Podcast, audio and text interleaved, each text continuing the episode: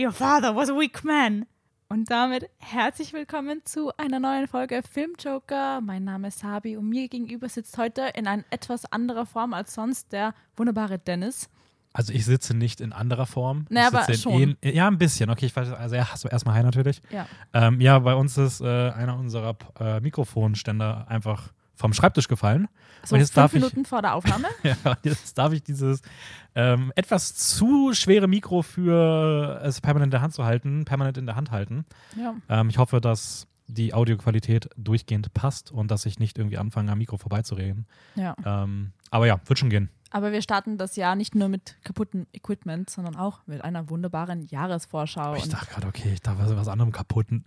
Ja, wir sind alle kaputt. Na, aber darum geht es heute in der heutigen Folge. Wir reden über alle Filme, die uns interessieren, die 2024 rauskommen. Wie in alter Manier, wie letztes Jahr schon mit Dennis und mir. Und das läuft eigentlich genau gleich ab wie letztes Jahr.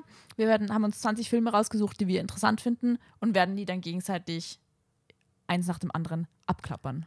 Okay, dann hatten wir ein leicht anderes Verständnis von der Folge. Ich habe nicht 20 gemacht. Wie viel? Ich hab tatsächlich alle bei mir gerankt, aber ja, wir gucken einfach mal. Ich hab 20 gerankt. Ja, das passt auch. Also ich meine, wir gucken einfach mal, wie weit wir kommen. Es hat vielleicht auch einen guten Grund, warum ich 20 gerankt habe. Ich muss prinzipiell sagen, die Filme, die dieses Jahr rauskommen, sind schwächer. Mhm. Als die letztes Jahr rauskommen. Ich hatte letztes Jahr viel mehr Filme, auf die ich mich sehr, sehr doll gefreut habe. Und dieses Jahr sind es viel weniger. Also, ich kann es verstehen. Ich muss sagen, ja, ich habe jetzt nochmal wirklich so bei ein paar richtig kleinen Filmen irgendwie welche gefunden, die ich cool finde. Mhm. Deswegen ist es jetzt im Großen und Ganzen auch mehr geworden sind. Würde sagen, dass ich so wirkliche Highlights irgendwie so also 23, 24, 25 habe. Wow. Aber auch dahinter so bis Platz, lass mich kurz mal so grob durchschauen. Ich würde sagen, so grob bis Platz 50 irgendwie. Wow. Würde ich schon sagen, sind es Filme, die ich mir auch, wofür ich Geld im Kino ausgeben würde. Also bei mir sind so die ersten 15, auf die ich mich freue. Und meine letzten 5 Plätze sind teilweise eigentlich nur so Meme-Plätze. Weil ich einfach gespannt bin, wie das wird. Okay, ich weiß mindestens ein Film, der auf den Meme-Plätzen ist. Aber ja, ich weiß auch schon, welchen du meinst. Auf jeden Fall geht es heute um Filme 2024.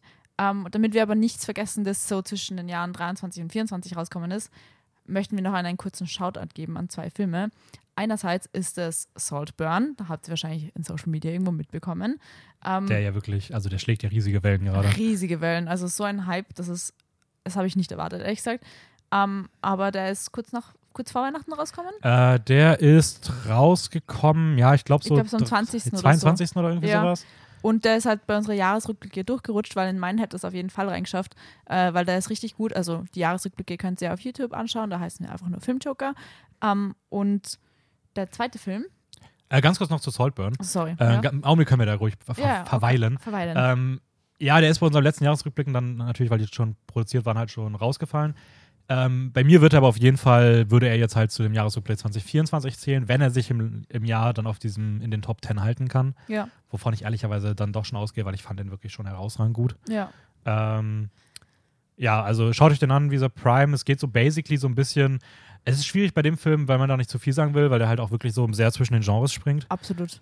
Es beginnt halt mit einem Schüler, der, ich glaube, nach Harvard oder Oxford kommt. Harvard. Irgendwie so eine reichen... Nein, ist Harvard nicht... Ich glaube, das sind beides Amerika, ne? Oxford? Nein, ich bin mir nicht sicher. Eine Eliteschule in England auf jeden Fall. Ja, genau, der kommt auf jeden Fall hin und der ist halt selber nicht so reich wie die anderen und dann freundet er sich halt so mit einem sehr Beliebten an und kriegt auch so einen Crush auf den. Ja. Und die landen dann in Saltburn, dem Anwesen dessen Familie. Ja, und, es startet so als Teenie-College-Drama und wird dann so mehr Familiendrama, je nachdem, in welchem Teil man sich gerade befindet. Sehr schwarzhumorig. Ja. Da aber muss man auch einiges aushalten. Ja, aber auch sehr, sehr schön anzuschauen. Mhm. Also weil er wirklich richtig gute Shots dabei hat. Und halt schauspielerische Leistung. Barry Keoghan, wie spricht man das aus? Barry Keoghan. Ja. Wirklich absoluter Showstealer. Also unfassbar gut. Also das haben wir vorher schon gewusst, dass er diese weirden, angsty jungen Männer sehr gut porträtieren kann. Aber in Saltburn war es wirklich Wow. Top-notch. Top-notch. Genau, denn der andere Film, der dann so ein bisschen zwischen den Jahren rausgekommen ist und der bei uns dann jetzt so minimal untergegangen ist, den werden wir dann aber dieses Jahr auf jeden Fall nachholen und der wird dann auch bei uns für dieses Jahr halt in die Jahresrückblicken und so weiter zählen, ist der A24-Film The Iron Claw mit Zac Efron? Genau, Zac Efron und Jeremy Allen White, einem meiner Lieblingsschauspieler, der leider viel zu selten noch in Film ist. Der hat auch gerade wieder mal den Golden Globe für seine Hauptrolle in The Bear bekommen, hat auch schon Emmys dafür bekommen, also der räumt halt Preise über Preise ab und der Typ soll jede große Hauptrolle in Hollywood kriegen. Ich will unbedingt, dass der groß rauskommt. Ist ein wahnsinnig guter Schauspieler und der spielt auch mit und es geht so ein bisschen, so ein Wrestling-Familiendrama. Ja. Und der soll, wie gesagt, richtig krass gut sein, leider noch nicht gesehen. Demnach, wenn ihr die Chance habt, dann geht ins Kino. Und ich habe den leider auch noch nicht gesehen, aber er hört sich so an wie The Fighter, nur halt mit Wrestling statt Boxing. Ja, oder halt The Wrestler mit Mickey Rourke. Obwohl ich glaube, ich finde sogar The Fighter ist so ein bisschen das bessere Ding, weil ich glaube, das ist auch ein bisschen mehr so dieses Familiendrama und es ist irgendwie so ein bisschen, es ist nochmal anders aufgelegt als, glaube ich, The Wrestler. In The Fighter geht es halt mehr um diese Zwischenbeziehungen zwischen die Personen und halt The Wrestler ist sehr auf eine Person halt. Sehr auf eine, klar, das ist der Tochter und so, aber es ist halt viel mehr das Porträt als wie das Gesamtbild. Anyway. Das auf jeden Fall zum letzten Jahr. Genau. Oder zwischen den Jahren eher. Ja. Genau, dann. Aber das kurz erwähnt hast gerade wegen die Award-Seasons, da werdet ihr in den nächsten Podcast-Folgen noch was hören, aber es geht sich heute einfach zeitlich nicht aus, wenn wir über die auch noch quatschen, weil da ist auch viel passiert. Auf jeden Fall seid gespannt für die nächsten Podcast-Folgen und generell könnt ihr gerne auf Instagram vorbeischauen, da posten wir immer die wichtigsten Nominierungen und die Awards. Zum Beispiel hat es Post zu den Golden Globes gegeben, das ist Filmjoker-Wien. Und wenn wir schon dabei sind mit der Werbung, schaut auch gerne auf Letterboxd vorbei, weil wir machen natürlich wieder eine Filmjoker-Challenge für 2024. Wir sind aktuell in der zweiten Woche dafür. Und stimmt, 2014. Genau. Also diese Woche könnt ihr einen Film zu 2014 anschauen. Also aus 2014 anschauen, so. Und ja, wir freuen uns, wenn ihr mitmacht und taggt uns auf jeden Fall. Genau, und ich finde es schön, dass du einfach immer diese Werbeblasen, du bist einfach eine Maschine. Ich arbeite im Marketing, das ist mein Job, hallo. Ja, was gibt es sonst noch vielleicht vorher zu sagen? Einen kleinen Funfact, den ich über das Jahr 2024 rausgefunden habe. Ich habe gestern mal geguckt, welche Filme denn, die jetzt nicht die jetzt nicht aktuell rausgekommen sind, sondern schon früher, die man so kennt und die im Jahr 2024 spielen. Und 2024, kein beliebtes Jahr, muss ich sagen. Da war wirklich nahezu nichts dabei, was man kennt. Was ich ganz interessant fand, ist, dass so einige Filme der letzten Jahre, die dann so kleine Zeitsprünge machen, irgendwie alle im Jahr 2024 gespielt haben. Also Weathering With You, der Anime, der dann irgendwie in seiner finalen Szene ins Jahr 2024 vorspringt, um so die Folgen der Klimadinge so ein bisschen zu zeigen in Japan. Dann hast du super viele Marvel-Filme, die irgendwie anscheinend durch diese Multiversums-Stuff irgendwie schon 2024 gespielt haben, das für die dann anscheinend Zukunft ist. Und der so einzige, der so ein bisschen größer ist, den man vielleicht von früher kennt und der im Jahr 2024 spielt, sind zwei Filme dieser leicht trashigen Underworld-Verfilmungsreihe. Kann ich gar nicht. Das ist so wie Resident Evil, aber so mit Vampir-Stuff. Die sind auch alle nicht sonderlich gut rated. Sind aber, glaube ich, trotzdem ein bisschen ganz charmant, wenn man so diese Art mag. Und da spielen zwei Teile im Jahr 2024 von. Ich finde es richtig cool, dass du das rausgefunden hast, weil ich habe ehrlich gesagt gar nicht dran gedacht, weil das letzte Mal, wo ich gewusst habe, dass jetzt der Zeitpunkt ist von irgendeinem Film oder so, es war letztes Jahr im Mai, da gibt es, glaube ich, der erste oder der zweite Teil von Back to the Future spielt irgendwann 2023 im Mai und das war richtig viel in den Medien und so Nachrichten und so und das war das letzte Mal, wo ich registriert habe, dass auch Filme in die Zukunft springen und dass wir da jetzt sind. Also es ist dumme Bemerkung, aber es ist einfach so crazy, dass du halt dann dich das lebst, auf was sich andere Personen schon früher bezogen haben, was sie jetzt glauben, was passiert und so. Ja, das stimmt schon. Und ich muss sagen, also die Vision von 2024 aus Underworld mit den ganzen Vampiren und so ist nicht eingetreten. Das Jahr ist noch jung, Dennis. Stimmt. Das Jahr ist noch jung, wir haben noch viel vor uns. Eigentlich müsste man da einen Jahresrückblick drüber reden. Also, ist es passiert? Ja, ist das passiert? Das ist ja cool. Ja, ist das passiert, was die Filme uns gezeigt haben? Dass die Filme uns glauben machen wollten. Ja. Genau. Wir gehen jetzt, wie gesagt, gleich unsere Liste durch, beginnen bei unserem Platz 1, immer abwechselnd, gucken dann, wenn jemand das dann auf einem anderen Platz hat, dann nennen wir den auch schon. Wir reden dann nicht doppelt über die Filme und überspringen den dann an der Stelle, wenn er dann kommen würde.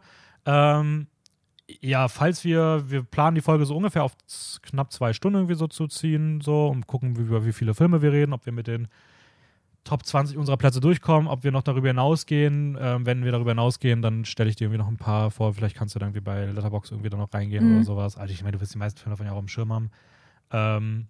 Nur halt nicht so gut finden. Ja. Welche nicht in unsere Ranking reingefallen sind, sind zum einen zwei Stück, die wirklich komplett raus waren. Das war einmal Francis Ford Coppolas neuer Film Megalopolis, der schon seit Jahren irgendwie produziert werden soll, der seit Jahren auch jährlich rauskommen soll, über den es aber auch seit 3-4 Jahren gefühlt keine wirklichen Neuheiten gibt, denen man so Glauben schenken kann. Es gibt kaum mehr Bildmaterial, es gibt keine wirklichen Trailer, Teaser oder so. Und ich glaube, wir haben letztes Jahr auch schon über den geredet in der Jahresvorschau. Und ich glaube, solange es bei dem nichts Neues gibt, ergibt es einfach keinen Sinn, wirklich über diesen Film zu reden. Ja. Deswegen haben wir den nicht reingenommen. Und genauso das noch unbenannte John Peel-Projekt, das jetzt als nächstes rauskommt, sondern ein 4. Spielfilm. Der soll dieses Jahr rauskommen. Ich kann mir auch vorstellen, dass er dieses Jahr rauskommt. Im Dezember oder sowas, aber über den ist nichts bekannt. Also ja, es gibt kein Poster, kein Cast, kein Titel, gar nichts. Also macht's, wie gesagt, keinen Sinn, darüber zu reden. Aber jetzt habt ihr es schon mal am Schirm. Nach Nope kommt dann ein neuer Jordan Peele-Film bald in die Kinos. Bald ist halt sehr gestreckt auf dieses und nächstes Jahr. Ja, also mal sehen, was da auf uns zukommt. Wird aber safe cool. Ich glaube, wenn man darüber dem was gewusst hätte, wäre der wahrscheinlich ziemlich safe bei uns drin gewesen. Auch weit oben. Auf jeden Fall. Also gerade nach Nope. Ja, aber so ergibt das halt keinen Sinn. Außerdem auch nicht dabei, zumindest bei mir, bei dir glaube ich dann 1, 2, ja so 2 oder 3 könnten bei dir theoretisch drin landen, aber wir haben halt einige Filme auf der Viennale gesehen, die prominentesten Vertreter sind dann wahrscheinlich der bereits am 4. Januar gestartete The Boy and the Heron von Hayao Miyazaki, der am 18.01. startende, was dann nächste Woche ist, Poor Things von Yorgos Lanthimos, der bei uns in den Rankings ja gefühlt überall ganz, ganz weit vorne war. Der von Koreeda am 21. März startende Monster. Ja. Und ich glaube, das sind. Und Priscilla, der jetzt auch schon bereits letzte Woche angelaufen ist. Von Sofia Coppola. Ja. Über die Elvis. Die Ex-Frau von Elvis. Ex-Frau von Elvis und so ein bisschen deren toxische Beziehung. Darüber werden wir jetzt nicht reden heute, weil wie gesagt, die sind bei uns, gehören die eigentlich schon zum letzten Jahr. Ja. Schaut euch die Filme auf jeden Fall an. Wenn ihr da mehr zuhören wollt, schaut in unsere Jahresrückblicke auf YouTube rein, da sind die meisten davon drin, oder hört euch den Jahresrückblick-Podcast-Folge an. Da haben wir dann schon ein bisschen ausführlich über diese Filme geredet. Ja, also wenn euch irgendein Film abgeht, schaut einfach gerne bei uns auf Letterboxd vorbei. Vielleicht haben wir den einfach schon gesehen. Ja, genau. Ja. Das kann auch gut sein. Ja. Und bei den anderen Vertretern von der Viennale würde ich sagen, warte ich erstmal, ob die bei dir das ins Ranking geschafft haben. Dann rede ich da mit drüber und sonst erwähnen wir die am Ende noch kurz. Genau. Dann starten wir, oder? Gerne. Okay, mein Platz 1. Ganz kurz noch vorher, mich würde noch interessieren,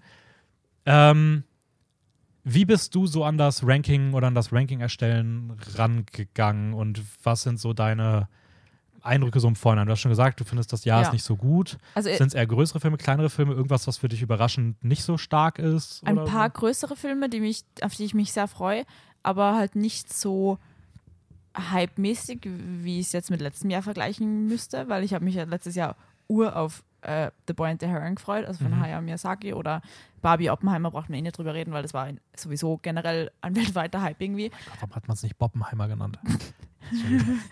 Wow. Boppenheimer Dennis. Boppenheimer wäre toll. Und jetzt hast du mich voll draus gebracht.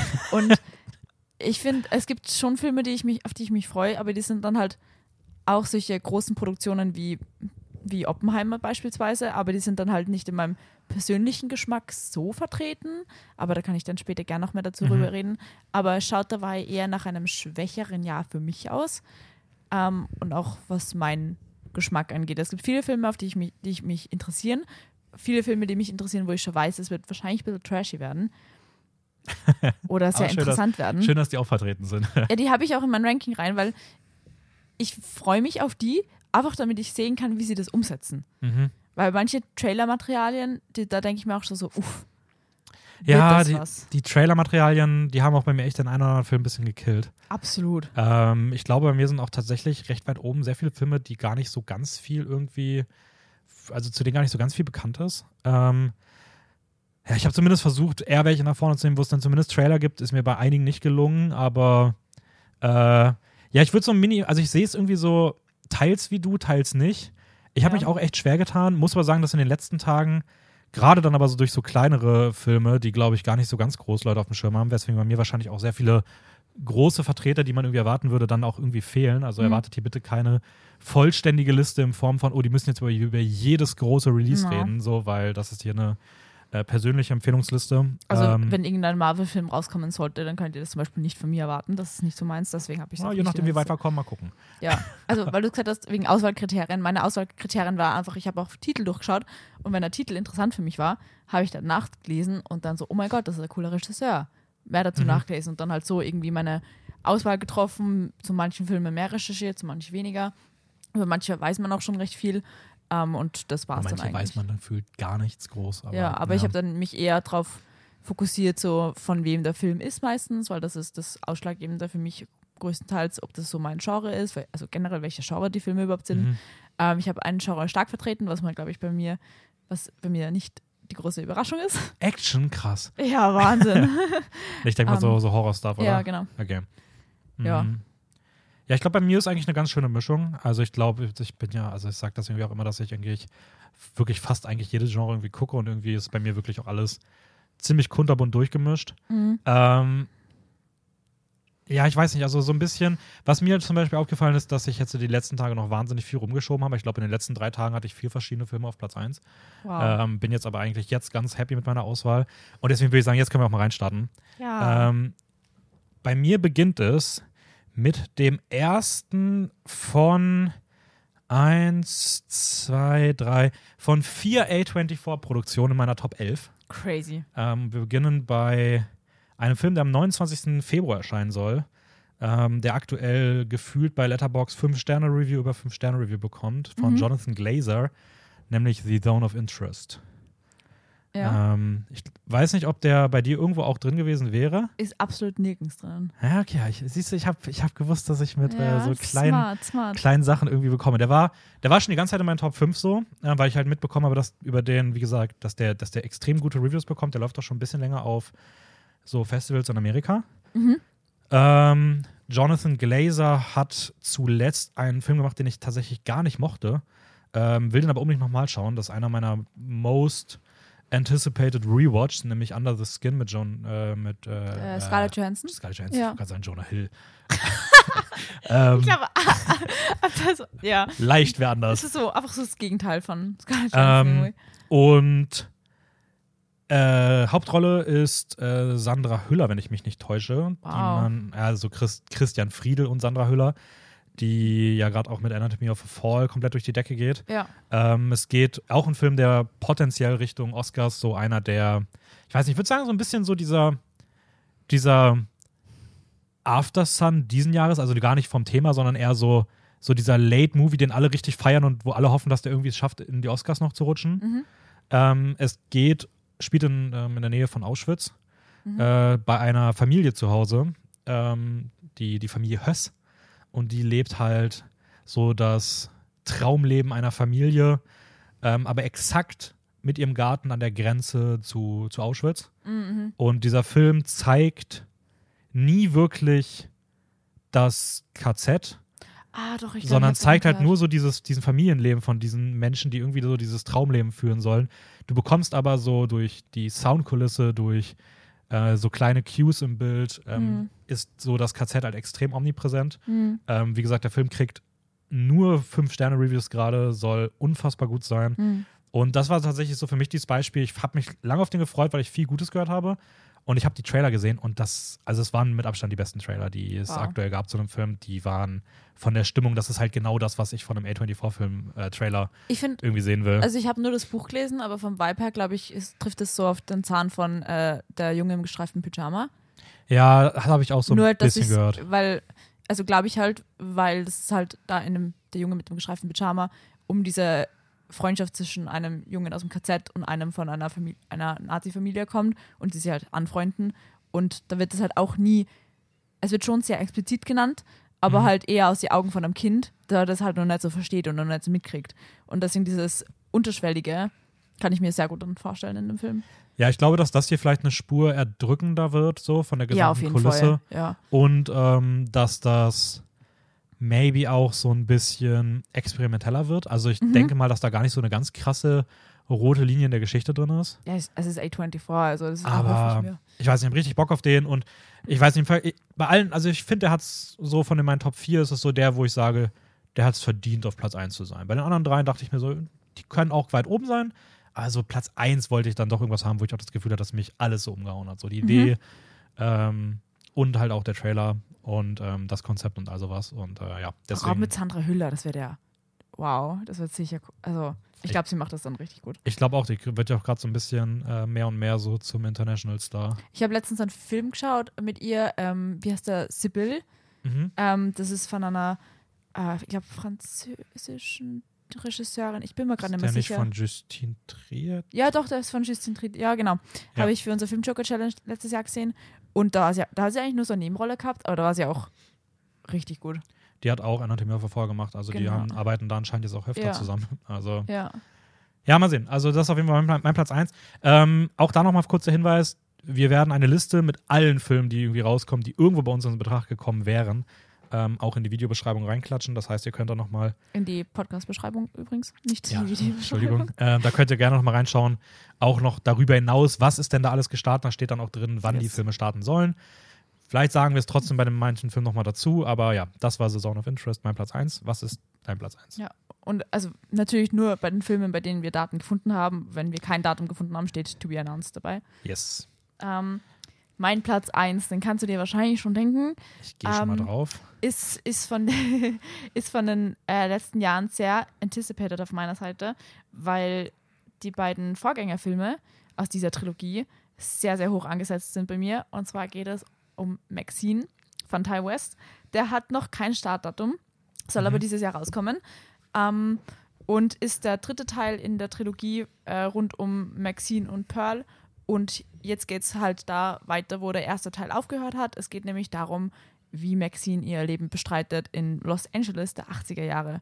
Und recht viel mehr weiß man tatsächlich nicht. Außer vielleicht ein bisschen was vom Cast. Was mich halt überrascht hat, war Lily Collins, weil hätte ich mir in so einem Film nicht vorstellen können, irgendwie. Stimmt. Das, okay, ja, ich weiß auch nicht, wie sie reinpasst, aber vielleicht so als so Rising Star in Hollywood irgendwie und dann halt irgendwie so... Holy shit, das ist aber ganz schön krass. Ich habe mir den Cast gar nicht so doll angeguckt. Also, der Cast, der mich auch umhaut, ist Elizabeth Debicki. Ich weiß nicht, ob man sie so ausspricht. Auf jeden Fall spielt sie die Prinzess Diana in The Crown und da habe ich sie richtig gut gefunden. Und also ich bin voll gespannt. Und Yorgos ist natürlich Weltstar-Klasse, also wirklich eine meiner Lieblingsschauspielerinnen. Und Maxine, der Charakter, hat auch einen besonderen Platz in meinem Herzen, weil ich werde nie vergessen, wie ich bei unserer Filmjoker-Kostümparty anlässlich der 100. Folge einfach als Maxine verkleidet war. Und das war einfach Look und das war cool. Und sie ist einfach cool und badass. Und ich stehe auf Slasher, ich stehe auf neue Slasher, ich stehe auf Horror, auf Blut, auf Slasher-Queens und alles, was dazugehört. Und deswegen bin ich sehr hoffnungsvoll, was Maxine angeht. Gerade weil Pearl auch sehr gut war. Ich finde X ein bisschen besser, aber Pearl war auch sehr, sehr gut. Gibt es auch eine Videokritik von mir auf YouTube zu sehen zu Pearl. Aber ich freue mich auf Maxine und hoffe, es wird so cool, wie ich mir das vorstelle. Und ich glaube, es geht viel mehr in diese Pornobranche rein. Ja, ich bin echt mal gespannt. Also, genau, so wie du schon gesagt hast, also so die Fortsetzung von X, ich fand es halt bei Pearl besonders cool, dass es halt so sehr was anderes war. Ja. Und ich bin gespannt, wie sehr Maxine auch nochmal was Eigenes ist. Ich hoffe, dass der nochmal was Eigenes ist. Ich glaube, der ist auf jeden Fall was Eigenes, weil ich glaube, es geht dann halt mehr um dieses Großstadtmäßige. Ja, der gibt mir auch so ein bisschen so Vibes, so wie so ein, also ein bisschen weit hergeholt jetzt, aber es gibt mir so ein bisschen Vibes, als ob das so ein Film ist, wie so ein früher Cronenberg, wo es auch so um so, weiß nicht, so ich denke mir so auch so ein, ich habe das Gefühl, in dem Film wird auch viel Chrome, also so Chrom, Titanmäßig irgendwie so, also vom so dieses Metallische irgendwo, also so ein bisschen Techno, Funk von der Musik vielleicht eher, so dass das auch irgendwie alles so ein bisschen so vielleicht in so eine Richtung geht. Wäre auf jeden Fall cool, wenn der was sehr Eigenes ist. Ja. Sieht großartig aus, wäre bei mir mein Platz 4 des Jahres gewesen, wäre dann nämlich mein zweiter A24-Film, der dann da oben dabei ist. Der erste Teil, X, hat halt so diesen ländlichen Vibe, dieses altamerikanische irgendwie, dieses südstaatenmäßige. Der Pearl ist halt das Gleiche irgendwie nur so 50 Jahre früher. Und ich glaube, Maxine macht jetzt nochmal einen großen Schritt in die Richtung Großstadt und mehr diese Pornobranche und richtig fucked up Charaktere, die irgendwie alle komplett am Ende sind und auch so ausschauen, kommt mir vor. Also die hat irgendwie so den Durchbruch schaffen wollen und irgendwie daran kaputt gehen. Und ich glaube, in die Richtung schlägt das ein. Ja. Oder würde ich mir hoffen? Hoffen würde ich auch sagen. Also wäre schon schön. Wäre schon cool, aber ich glaube, es wird auf jeden Fall was Neues im Vergleich zu den anderen zwei Filmen, auch wenn es die Trilogie ist, aber ich glaube, das ist genau das, was Ty West dann eben spannend macht, dass er aus der gleichen Geschichte, aus der gleichen Trilogie dann irgendwie ganz neue Aspekte rausschöpft, die es bei den anderen Filmen vorher noch nicht gegeben hat. Ja, hoffentlich. Also wäre auf jeden Fall geil, wenn der sich mit dem dritten Teil und dann die Reihe auch wirklich abschließt und sich damit so ein richtiges Horrordenkmal setzt, weil das ist dann wirklich irgendwie eine sehr, sehr geile Reihe gewesen. Absolut. Mein Platz 2 wir bleiben am 29. Februar, wo auch schon mein Platz 1 rausgekommen ist. Mhm. Das realisiere ich jetzt gerade erst, dass da einfach meine beiden Most Anticipated Movies starten. Und zwar kommen wir zu Denis Villeneuve und zwar Dune Part 2. Ja, da ist tatsächlich bei mir auch auf meinem zweiten Platz. Und falls ihr es noch nicht erkannt habt, das war auch das Zitat am Anfang von dem Empower. Welches nochmal? Ich hab's vergessen. Wer war's? Irgendwas mit Man. Ne, irgendwas mit dem Vater. Ja, gut. Kurzzeitgedächtnis. Hey, ich dachte gerade sogar, ich hab's auch noch im Kopf. Jetzt habe ich es aber auch gerade, ist bei mir auch gerade weg. Naja, genau. Also Dune, unser Platz 2 dann demnach. Your father was a weak man. Ja, das war's, genau. Beides war drin, Father und Man.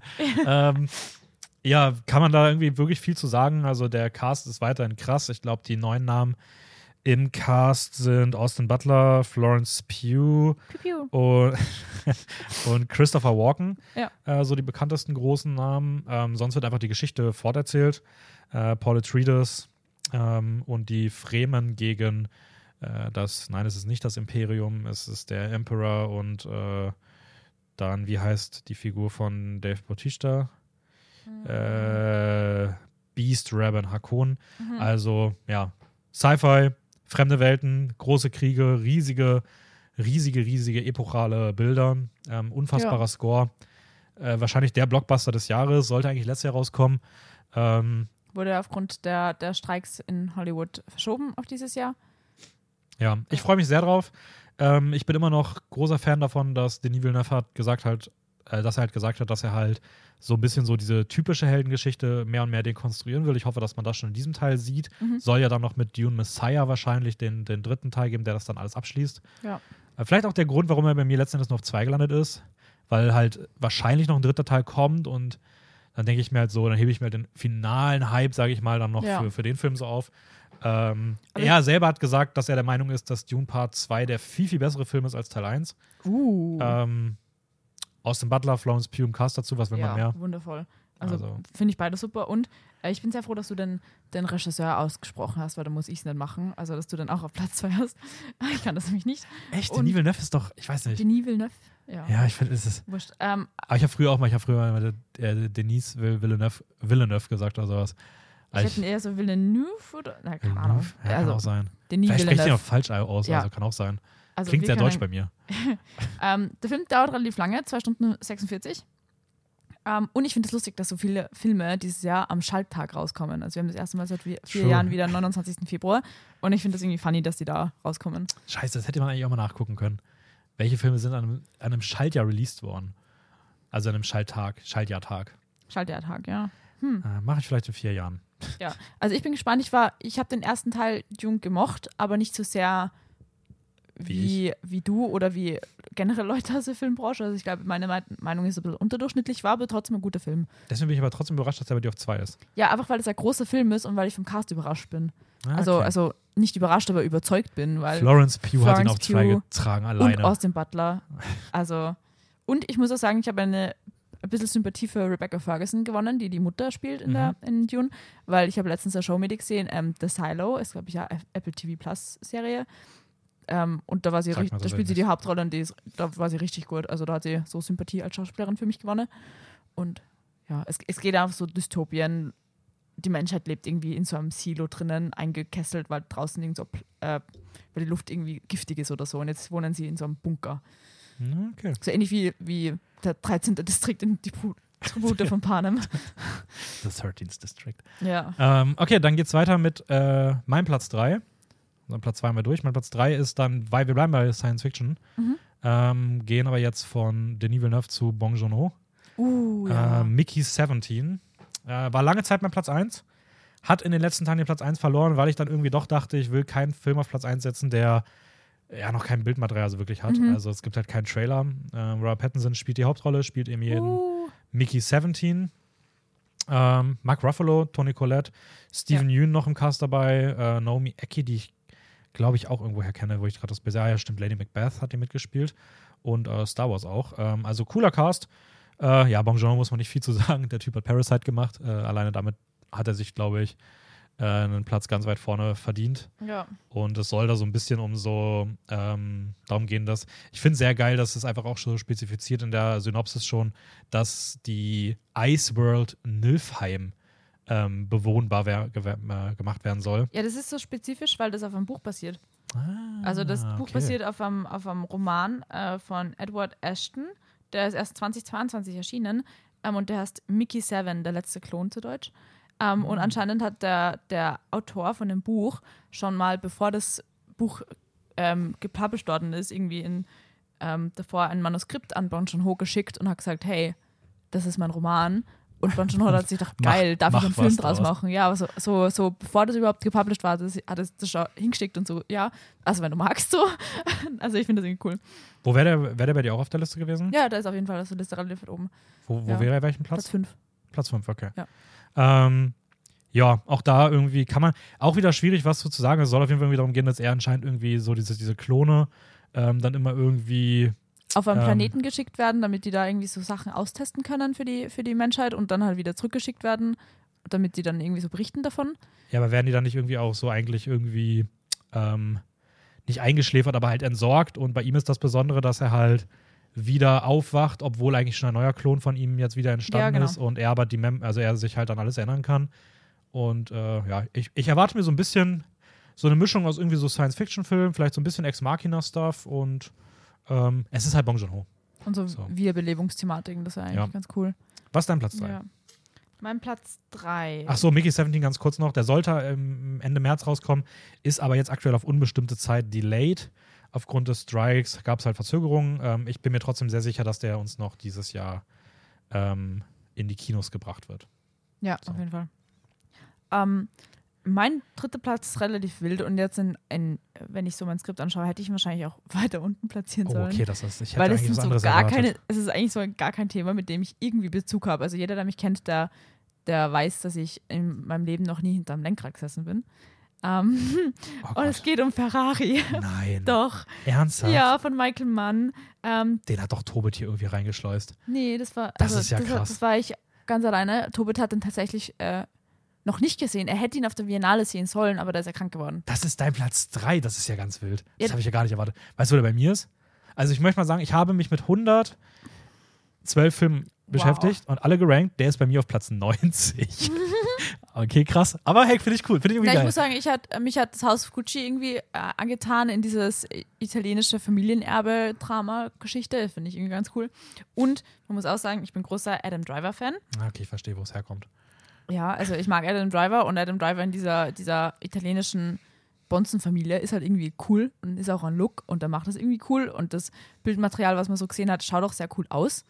Und ich bin einfach gespannt so. Es ist jetzt nicht so, als würde ich mir denken, oh mein Gott, der Film ist der beste Film, der dieses Jahr rauskommt, aber ich bin einfach gespannt. Und das ist so der Hauptgrund, weil es geht so um den Sommer 57 und Ferrari steht irgendwie so kurz vorm Bankrott und der Enzo Ferrari, eben der gespielt von Adam Driver, muss irgendwie sein Unternehmen retten mit seiner Frau an seiner Seite. Das ist die Frau Laura, die wird oder Laura, keine Ahnung, italienisch, gespielt von Penelope Cruz, die ich nicht mag.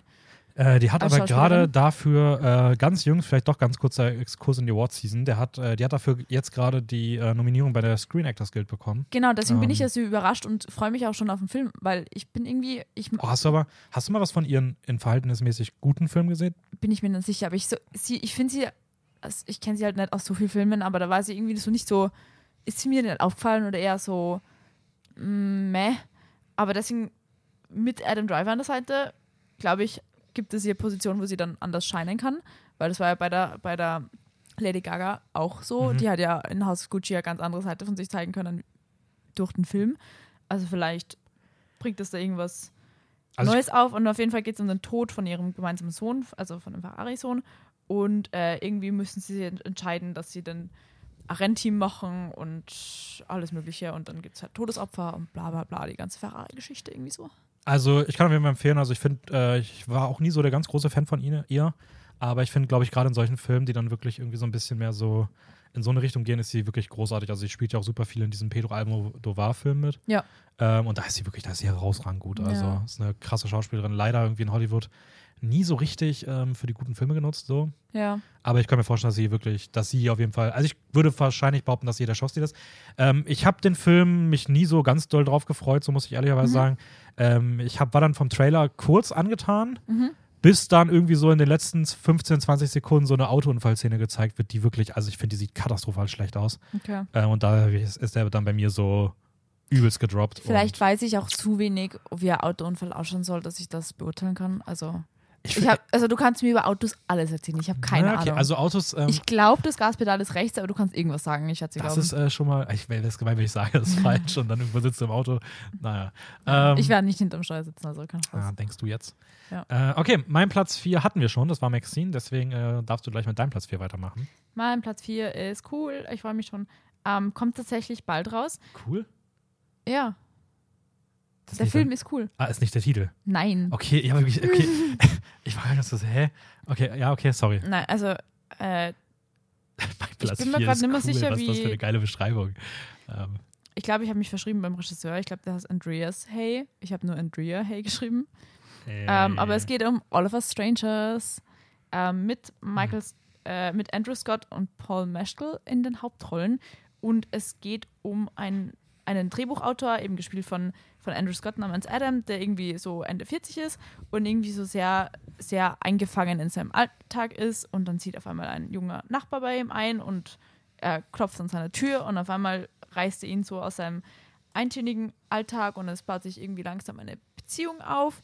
Aber dann wird irgendwas aus der Vergangenheit eben von Adam aufgearbeitet mit seinen Eltern oder kommt halt wieder auf und nicht direkt aufgearbeitet.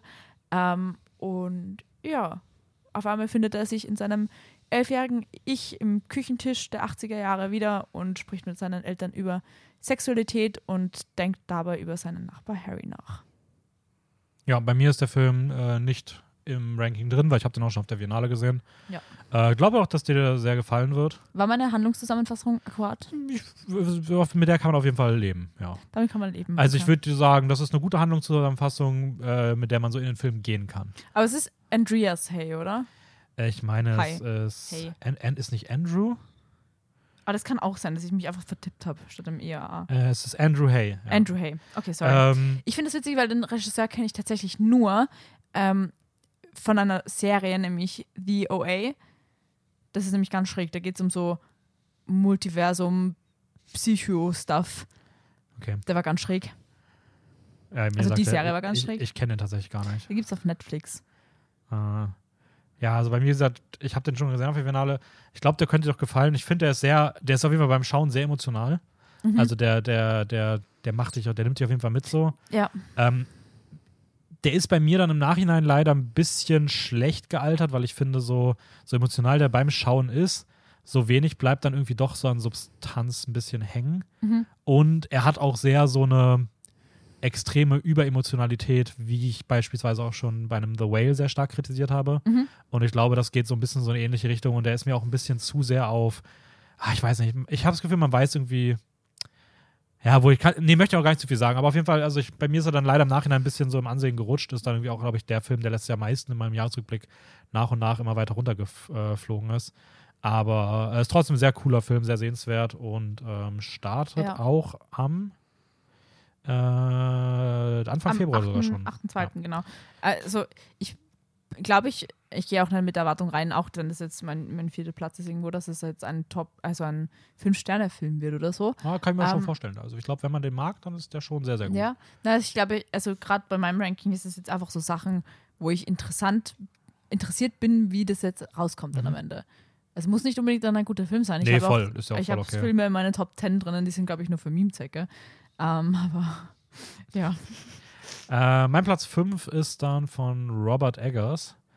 Das ist mein Platz 6. Nosferatu, ja. Perfektes Timing. Nosferatu. die Neuauflage der Nosferatu-Geschichte, also Vampir und eine junge Frau treffen aufeinander, gespielt wird der Vampir Count Orlok von Bill Skarsgård, bei dem es immer cool ist, wenn der größere Rollen bekommt. Ja. Und die Frau wird gespielt von Lily Rose Depp, also der Tochter, glaube ich, ist es, von Johnny Depp. Ja, absolut, ja. Und William Dafoe ist im Cast dabei. Nicholas Hoult ist so der ein bisschen runterzieht. Ich finde, ja, aber ich finde es so lustig, dass Nicholas Hoult da drinnen ist, weil es ist einfach, also und auch William Dafoe, weil William Dafoe hat ja schon mal einen Nosferatu-Schauspieler gespielt, also wirklich einen Schauspieler gespielt, auf dem Set von, ich habe vergessen, wie der heißt, auf jeden Fall gibt's einen Film, der spielt an einem Set von dem 1920er Nosferatu, wo halt dann wirklich ein Vampir am Set ist, so mit William Dafoe. So. Und Nicholas Hoult, der halt letztes Jahr in Renfield so seinen Gehilfen des Draculas Moment hatte und jetzt wieder so in die Nosferatu-Geschichte, oder von Dracula halt, in die Nosferatu-Geschichte reingezogen wird. Und ich finde einfach generell diese ganze Dracula-Nosferatu-Saga irgendwie alles ziemlich cool. Und ich freue mich da drauf. Ja, also ich glaube auch, dass der cool wird. Also ich bin auch sehr positiv. Ist noch nicht bekannt, wann der rauskommt. Tendenziell eher so Richtung Jahresende. Können wir vorstellen, dass es bei uns ein Film ist, der hier in Wien auf dem Slash-Filmfestival läuft. Ja.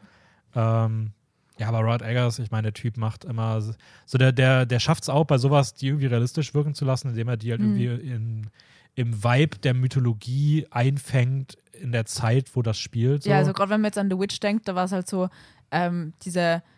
diese Aufbruchsstimmung in der USA mit The Witch, wo es halt dann um diese Hexenverfolgung ging und so und die eigentlich relativ noch sehr, selbst für die Zeit, sehr ländliche Anschauungen gehabt haben. Also diese Familie, die halt dann sich niedersatteln will und halt eine Farm aufbildet. Also auch dieser Mythologie-Vibe und dann richtig viel Märchenthematiken aufgreift und in eine ähnliche Richtung wie The Witch geht, glaube ich, jetzt auch Nosferatu. Also viel mehr The Witch als wie zum Beispiel Lighthouse oder so. Und ich freue mich drauf. Also wenn es ansatzweise in den Vibe von The Witch geht, bin ich sehr happy. Ja, same. Also bei Robert Eggers muss man auch ehrlicherweise sagen, also ich glaube, solange der Typ nicht mal komplett daneben greift, ist bei dem einfach immer Vorfreude angesagt. Ja. Dein Platz 5 hatten wir schon, richtig? Mhm. Das war, glaube ich, war das Mickey? Doch, Mickey. Ja, dann mache ich direkt weiter mit meinem Platz 6. Weiterhin A24. Wieder mal. Christopher Borgli führt Regie. Mhm. Der hat auch dieses Jahr oder letztes Jahr, jetzt muss man ja mittlerweile sagen, Sick of Myself gemacht. Mhm. Und es geht um Dream-Szenario. Ist der bei dir irgendwo drin? Habe ich tatsächlich auch noch nicht am Schirm gehabt, nein. Hauptrolle spielt Nicolas Cage, aber scheinbar in eher so einer Pick-Rolle, also wirklich so eine Rolle, wo er mal wieder ein gutes Schauspiel macht. Wo auch so ein bisschen so diese Nicolas Cage-Attitüde drin ist. Mhm. Soll auch sehr, sehr gut sein. Ist ein super wildes Konzept, weil es geht um einen Mann, der, glaube ich, irgendwie so ich glaube, er arbeitet an einer Universität irgendwie als Prof oder sowas. Mhm. Und der wäre auch ein richtiger verpeilter Prof, sorry, aber er sieht auch. Absolut. Alter. Guck dir mal bitte an, wie toll er aussieht. Mit so einem Kranz. Ja, da am besten so irgendwelche Geschichte unterrichtet. Ja, ich glaube, er unterrichtet auch Geschichte. Und dann halt so irgendwie so gegen neue Medien hetzt. So schaut er aus. Sorry, aber. Und sein Leben wird so ein bisschen auf den Kopf gestellt, als er feststellt, dass irgendwie Millionen von Menschen, ihm eigentlich fremde Leute, auf einmal anfangen, ständig ihn in seinen Träumen zu sehen. Lol. Und dann er wird dann halt zu so einer medialen Größe, weil halt einfach bekannt wird, dass er dieser Mensch ist, von dem auf einmal alle träumen.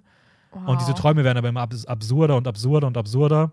Und er muss irgendwie damit umgehen, aber gleichzeitig irgendwie auch mit diesem neuen Fame, den er hat. Und das dreht sich dann, ich glaube, das geht auch so leicht in so ein bisschen so Horrorzüge oder zumindest so ein bisschen Spooky-Züge. Mischung aus Comedy, Fantasy, Mystery, keine Ahnung was. Trailer sagt großartig aus, weil wie gesagt, A24, die können einfach Trailer und das ist wirklich richtig cool. Ich bin richtig gespannt, wie sie die Träume in die Handlung einfließen lassen und wie die ausschauen. Und ob man die irgendwie distanzieren kann vom Rest des Films oder ob das dann so crazy Mindfuck wird, was ist jetzt. Was würdest du lieber haben? Wenn das schon stilistisch klar erkennbar ist, dass es jetzt ein Traum ist, weil ich möchte jetzt nicht so ein Inception 2.0 haben. Wo du halt dann denkst, oh mein Gott, das ist jetzt Traum, ist das Realität? Ich weiß es nicht. Sondern eher so, okay, das ist jetzt der Traum und die wirkliche, coole, interessante Handlung ist dann die Real-Life-Timeline. Mhm. Weil bei Inception ist es ja immer so dieser Weg zwischen, ist es jetzt wirklich ein Traum, ist es kein Traum, gerade am Ende dann und dann. Ich hätte gern diese Klarheit von wegen, ja, ich erkenne, was Träume sind und wir beruhen uns nicht darauf, dass ein Traum absurd ist, sondern wir wollen die normale Story absurd machen. Mhm, ja. Das ist das, was ich mir wünschen würde. Ja, also ich sag mal so, schaut euch vielleicht einfach mal den Trailer an. Ich finde, man kriegt schon so einen groben Vibe. Ich will es zwar gar nicht final beantworten. Ich glaube, es ist so ein bisschen vielleicht sogar dazwischen irgendwie so. Mhm, noch aber besser.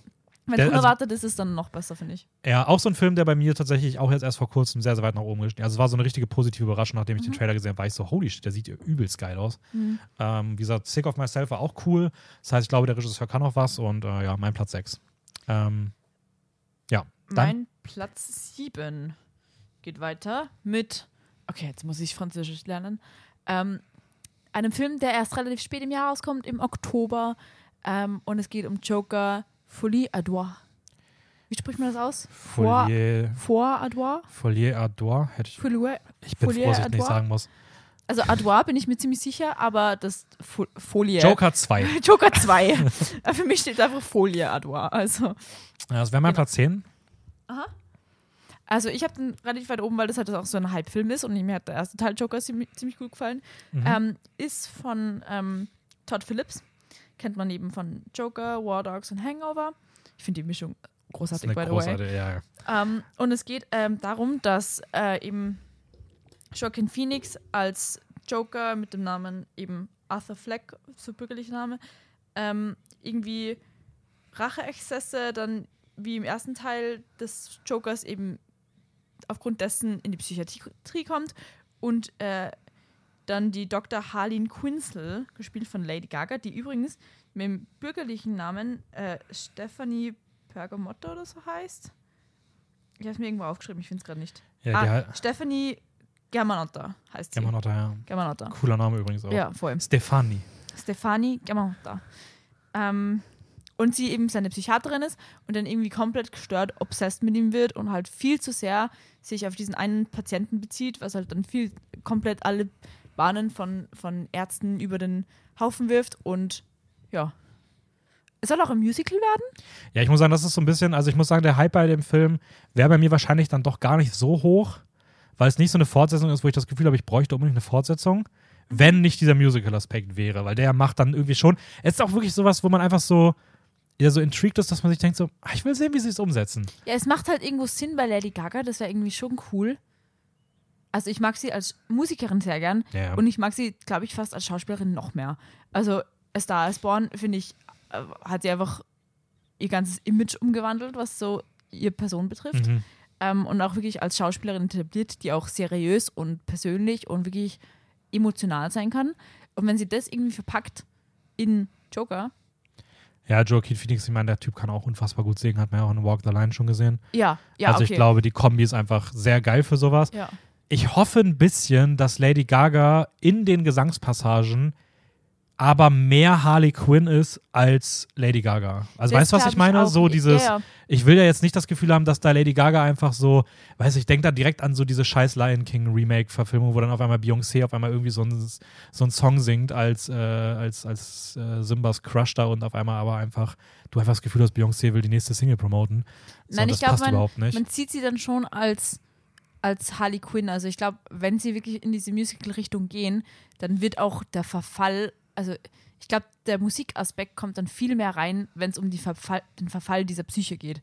Also ich glaube, am Anfang ist es vielleicht eher so weniger Song. Und ich glaube, je mehr sie sich da reinsteigern in ihre eigene toxische Beziehung, desto crazier wird es vom Gesang her. Und desto mehr spielt Gesang dann eine Rolle. Weil ich kann mir da vorstellen, dass irgendwelche Exzesse und Schübe drin sind oder so von beiden. Und das dann musikalisch untermalt ist. Ja, nee, würde ich mir wünschen. Das ist auf jeden Fall auch ein Film, auf den ich mich auch sehr freue. Und dein wohlverdienter Platz 7. Mein Platz 7 ist ein Animationsfilm. Auch ein etwas kleinerer Film, der jetzt auch erst durch den Trailer bei mir so richtig auf den Schirm gekommen ist, den ich wirklich auch ganz lange gar nicht auf dem Schirm hatte. Und zwar ich hoffe, man spricht das richtig aus, The Peasants. Ist der bei dir irgendwo drin? Mhm. Es geht um ein Mädchen oder eine junge Frau, Jagna, keine Ahnung, die einen älteren, sehr wohlhabenden Farmer heiraten soll und eigentlich aber wohl irgendwie in dessen Sohn er irgendwie verliebt ist. Keine Ahnung, weirde Geschichte. Das spielt auf jeden Fall auch so ein bisschen Period-Piece-mäßig. Und es dreht dann irgendwie auf jeden Fall auch so eine Richtung, die deutlich ernster und düsterer wird. Das Besondere ist, dass das der Nachfolgefilm ist von Loving Vincent. Also diese Film, wo dann ja irgendwie auch der Film eigentlich gedreht wurde mit echten Schauspielenden und im Nachhinein dann von damals mehreren hundert KünstlerInnen mit so im Stile von Vincent van Gogh nachgezeichnet wurde. Also Ölgemälde, ja. Genau, und das Gleiche haben sie jetzt hier wieder gemacht. Cool. Auch das wieder ein Film, der mit echten Schauspielenden gedreht wurde, unter anderem aber eher unbekannt. Ich glaube, das sind doch alles polnische SchauspielerInnen. Ich glaube, das ist auch irgendwie ein polnischsprachiger Film. Polnisch, ja. Also diesmal jetzt nicht irgendwie eine Hollywood-Produktion, was aber sehr, sehr cool ist. Ich finde, der Vibe ist großartig. Hat auch so ein bisschen so Folklore. Ich finde, es könnte ein A24-Film sein, wenn man sich den Trailer anschaut. Und es ist wahnsinnig gut bewertet. Ich bin großer Fan von Loving Vincent gewesen, obwohl da die Story sehr dünne ist. Das wirkt jetzt wie der Film, wo sie sagen, okay, wir haben einmal jetzt den Stil etabliert und jetzt machen wir aus dem Stil aber einen richtig geilen Film. Ja. Und die Story sieht wirklich cool aus. Der Vibe im Trailer ist der absolute Hammer und übelste Überraschung. Und ich freue mich sehr auf den. Noch nicht bekannt, wann er rauskommen soll, aber soll dieses Jahr erscheinen. Cool. So, das wäre mein Platz 7. Ja. Kann ich sehr empfehlen. Cool. Was ist dein Platz 8? Mein Platz 8 ist ein bisschen eine Challenge. Haha. Es geht nämlich um Challenges. Okay. Mein Platz 13? Kinofilm kommt am 25.04. raus und ist von Luca Guadagnino. Ich weiß nie, wie man den Namen ausspricht. Luca Guadagnino. Ist ein italienischer Regisseur, den man schon kennt von Klassikern wie Call Me By Your Name oder so und Bones and All. Und dieses Mal spielt Zendaya eine der Hauptrollen. Mhm. Die spielt einen jungen Tennisstar, die irgendwie zwei junge Männer kennenlernt und da entwickelt sich so ein Liebestriangel zwischen den dreien, also irgendwie ein Liebesdreieck. Und dieses Mal, glaube ich, auch wirklich ein Liebesdreieck, weil oft wird in den Medien ein Liebesdreieck einfach so als zwei Männer stehen auf eine Frau porträtiert, aber da, glaube ich, geht es auch um diese queere Beziehung zwischen den zwei Männern. Und es geht darum, dass sie halt ein... Glaubst du? Ich glaube, ja. Ich weiß nicht, ich finde, das kam in den Trailern irgendwie nicht so richtig durch. Im Trailer sieht man, glaube ich, die Szene, wo sie sich das erste Mal sehen und kennenlernen und da geht es halt darum, dass die zwei eher so ein Couple sind, die zwei Männer. Und okay, weil ich finde, so, es gibt dann ja auch im Trailer diesen Zeitsprung, wo die dann sagen, ne, und ich finde, da hat das nämlich schon für mich so ein bisschen diese Attitüde von so, beide wollen so ein bisschen raushängen lassen, wen sie eigentlich, wer eigentlich so in ihrer Gunst steht. So ein bisschen sie quatschen ja eigentlich darüber, wen, also als Couple, dass sie halt experimentieren und halt auch nach Frauen suchen und dass sie halt dann zum Beispiel der Typ von beiden ist. Auf jeden Fall geht es halt darum, dass sie ein Tennisstar ist und ein Upcoming-Tennisstar und dann eben diese zwei jungen Männer kennengelernt, da entwickelt sich ein Liebesdreieck und irgendwann hat sie einen Tennisunfall. Es gibt auch einen Zeitsprung von ein paar Jahren, glaube ich, ist dann auch mittlerweile mit einem der Männer verheiratet und trifft halt wieder auf den anderen und ich bin gespannt. Also es hat so auf jeden Fall Drama und ich finde, Zendaya ist auch wirklich, die kann auch alles. Die kann singen, die kann schauspielern, die kann auch alles und modeln. Also es ist crazy. An ihrer Seite sind die zwei Schauspieler, einmal der Mike Feist, den man aus West Side Story kennt, und den Josh O'Connor, der zweite Schauspieler jetzt aus The Crown. Der hat nämlich den jungen Prince of Wales gespielt, also Prince Charles. Und ich bin gespannt, weil den kenne ich tatsächlich aus keinem anderen Film bis jetzt, nur aus der Serie eben. Und ist aber ein sehr überzeugender junger Schauspieler. Und ich bin einfach gespannt, wie sie das darstellen. Ich glaube, es kann auch viel mit Trauma dann zu tun haben und Sexualität entdecken und Trauma durch Unfälle, die dein Leben verändern und wie du dich dann etablierst als Person und als Frau durch solche lebensbetreffenden Entscheidungen und Ereignisse. Also nochmal, um da ganz kurz nochmal zwischenzugrätschen, das Thema jetzt nicht nochmal ganz kurz aufmachen, aber in der Synopsis des Films steht drin, dass sie so, ne, sie hat so Tennisstar, dann einen Coach und dass sie dann einen der Männer heiratet. Ja. Und er irgendwann dann ein Turnier spielt und dann steht er dem anderen gegenüber und das ist sein ehemaliger bester Freund und der Ex-Freund von seiner jetzigen Frau. Also es wirkt jetzt schon so, als ob das nicht so, als ob es halt doch wieder eher so ein bisschen in diese zwei Straight Dudes und ein Mädel. Ich glaube, es würde dem Film gut tun, wenn es das nicht ist. Okay, ich habe tatsächlich noch gar nicht, also in dieser Synopsis, die ich gelesen habe, war nie explizit erwähnt, ob es jetzt Best Friends sind oder so. Ja, also aber das, was den Vibe, den ich aus dem Trailer kriege, ist es halt, die zwei sind halt schon kind of ein Couple. Ja, der Trailer, ich hätte nämlich auch gesagt, ich sehe, wo du herkommst. Okay, also es scheint eins von beiden zu sein. Es scheint vielleicht auch ein bisschen dazwischen zu stehen. Ich glaube, es würde dem Film gut tun, einfach weil es irgendwie auch zu Guadagnino passt und, glaube ich, auch diesem Thema nochmal ein bisschen was Uniques verleiht, wenn es das auch mehr wäre. Aber so richtiger Verlass drauf, keine Ahnung, ist vielleicht dann doch nichts mehr. Mal gucken, wie es letzten Endes wird. Hast du den anderen Film von ihm irgendwo bei dir in deiner Liste drin? Welchen anderen? Er hat irgendwie noch so einen super kleinen Film, der aber gar nicht klar ist, ob der dieses Jahr rauskommt. Ich glaube, ich bin drüber gestolpert, aber dann bin ich, weil ich mal gedacht habe, es gibt doch dann nur den einen. Jetzt bin ich mir nicht sicher, ob der dann auch dieses Jahr rauskommt. Ja, ich bin mir auch nicht sicher, der andere Film von ihm heißt Queer, der wäre bei mir jetzt auch super weit hinten. Da gibt es auch absolut gar keine Infos dazu. Nee, außer dass Daniel Craig mitspielt und es irgendwo um Drogen geht oder so, aber das war's. Ja. Der soll auch irgendwie noch rauskommen, er scheint dieses Jahr 2 zu machen, aber der ist bei uns beiden nicht wirklich vertreten. Okay. Das war dein Platz 8, richtig? Ja. Mein Platz 8 ist ein Film, der bei den Oscars ziemlich sicher auch auftauchen wird.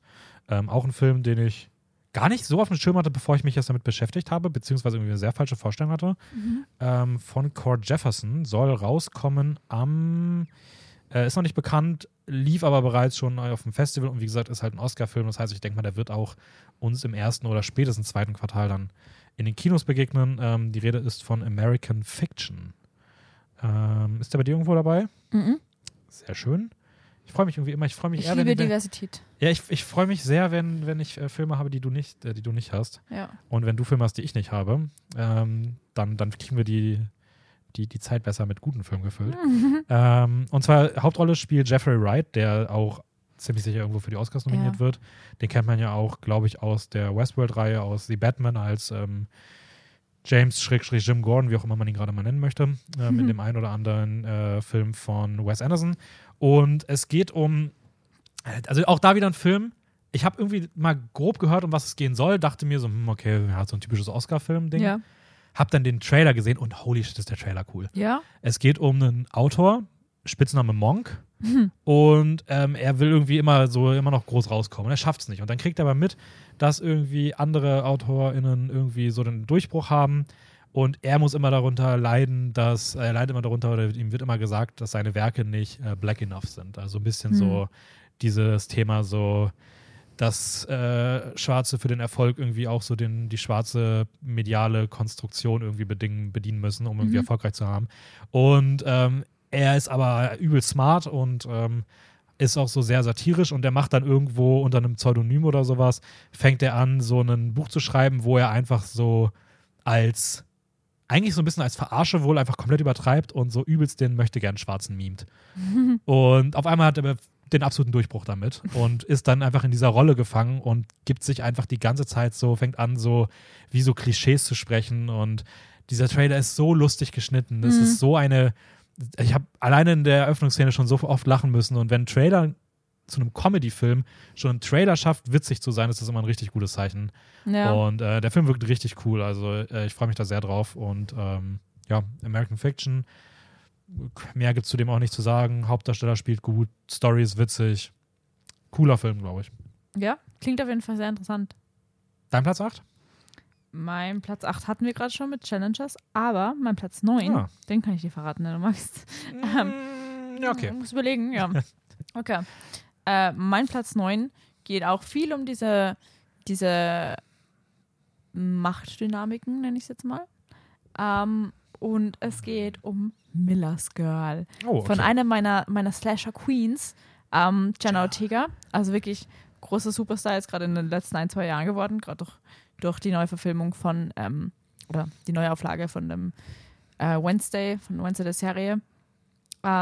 Und es geht um die Carrie O'Sweet. Das ist die Klassenbeste, 17 Jahre alt, ist so irgendwie kurz vor dem 18. Geburtstag, wird, glaube ich, im Laufe des Films auch 18 oder so.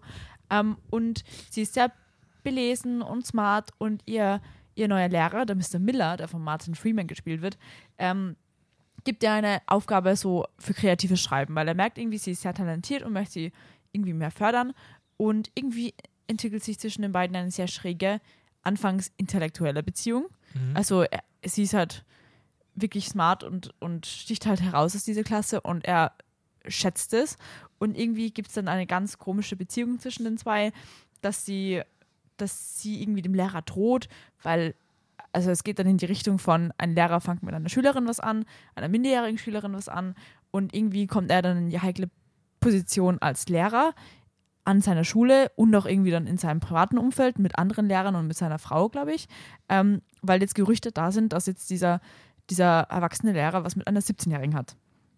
Und sie hat es auch absolut total in der Hand und lenkt diese ganze Geschichte als femme fatale irgendwie. Und das Ganze basiert auf einem Psychothriller, einem Roman, der eben Miller's Girl heißt, von Jade Haley. Und genau, 2016 hat es dann das Buch auch auf die renommierte Blacklist geschafft, der Hollywood-Drehbücher. Und jetzt wird es eben von Jade Haley Bartlett, dessen Regiedebüt es ist, verfilmt und kommt am 14.03. in die Kinos. Ja, okay. Nee, bei mir war das mein Platz 20. Ähnliche Begründung wie du, auch ein Film, der bei mir sehr dolle gestiegen ist, nachdem ich den sehr atmosphärischen Trailer gesehen habe. Der Trailer ist richtig cool. Also da ist richtig so, vorher denke ich mir so, ja okay, wird es vielleicht so dramamäßig werden, aber das ist wirklich Psychothriller-mäßig. Ja. Und da ist halt auch 17-Jährige die ganze Zeit raucht und also absolut die femme fatale ist und komplett wie so eine Spinne diesen Lehrer in ihr Netz strickt und er weiß gar nicht mehr, wo er sich befindet und wie er jetzt wieder rauskommt. Ja, ich finde es auch für Jenna Ortega irgendwie auch mal eine erfrischende Rolle. Ich meine, die verfällt ja auch so ein bisschen in dieses nicht immer gleichen Rollen, aber ich finde es cool, dass sie sich da so ein bisschen mit so einer komplexeren oder ambivalenteren Figur vielleicht auch dann ein bisschen als Schauspielerin noch weiterentwickelt. Sie hat zwar coole Figuren, aber die sind meistens so jung und eher zurückhaltender, möchte ich mal sagen. Also wenn ich jetzt an X oder The Fallout denke, da war sie halt dieses schüchterne Mädel, die so ein bisschen aus sich rauskommt und halt irgendwie dann auch an Krisen scheitert und jetzt ist sie die Krise. Sie verursacht die Krise in dem Leben anderer Leute und das ist irgendwie ziemlich witzig. Ja, also, nee, cooler Film. Ich finde den Titel ein bisschen, Miller's Girl ist jetzt nicht der, ich finde es nicht der spannendste Titel. Ja, so. Da musst du aber der Autorin an den Hals werfen. Da gebe ich dir die Schuld halt dafür. Ja, genau. Weil das hat das gleichnamige Buch.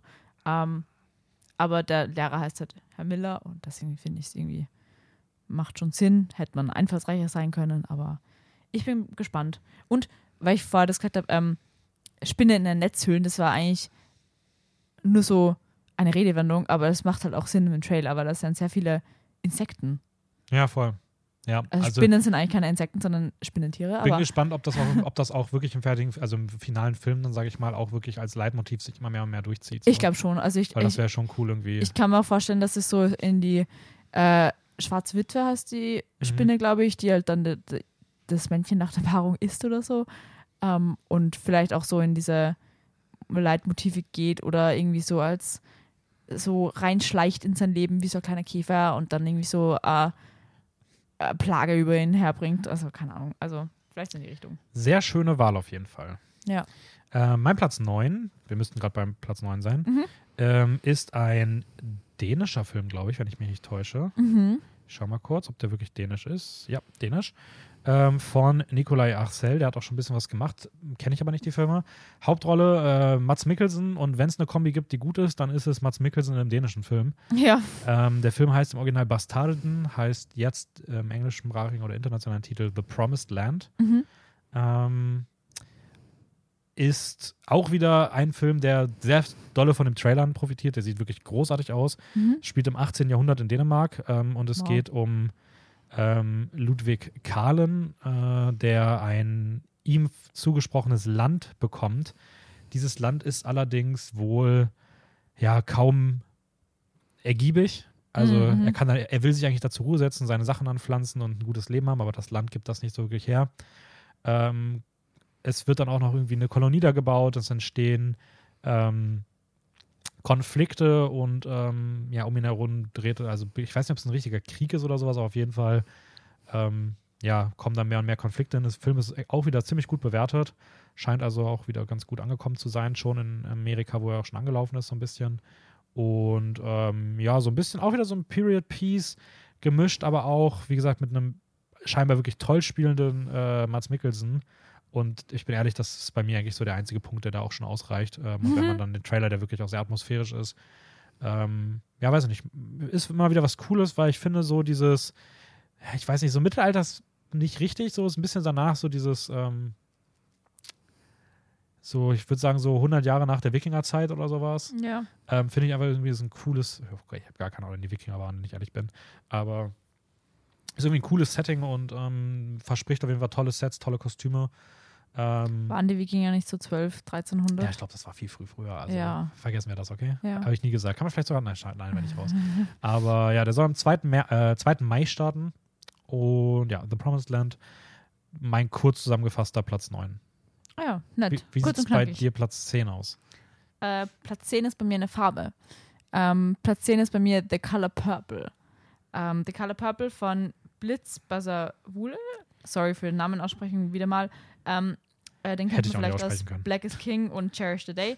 Und es geht um ein 2-stündiges Drama-Musical, also um irgendeinen Musikfilm.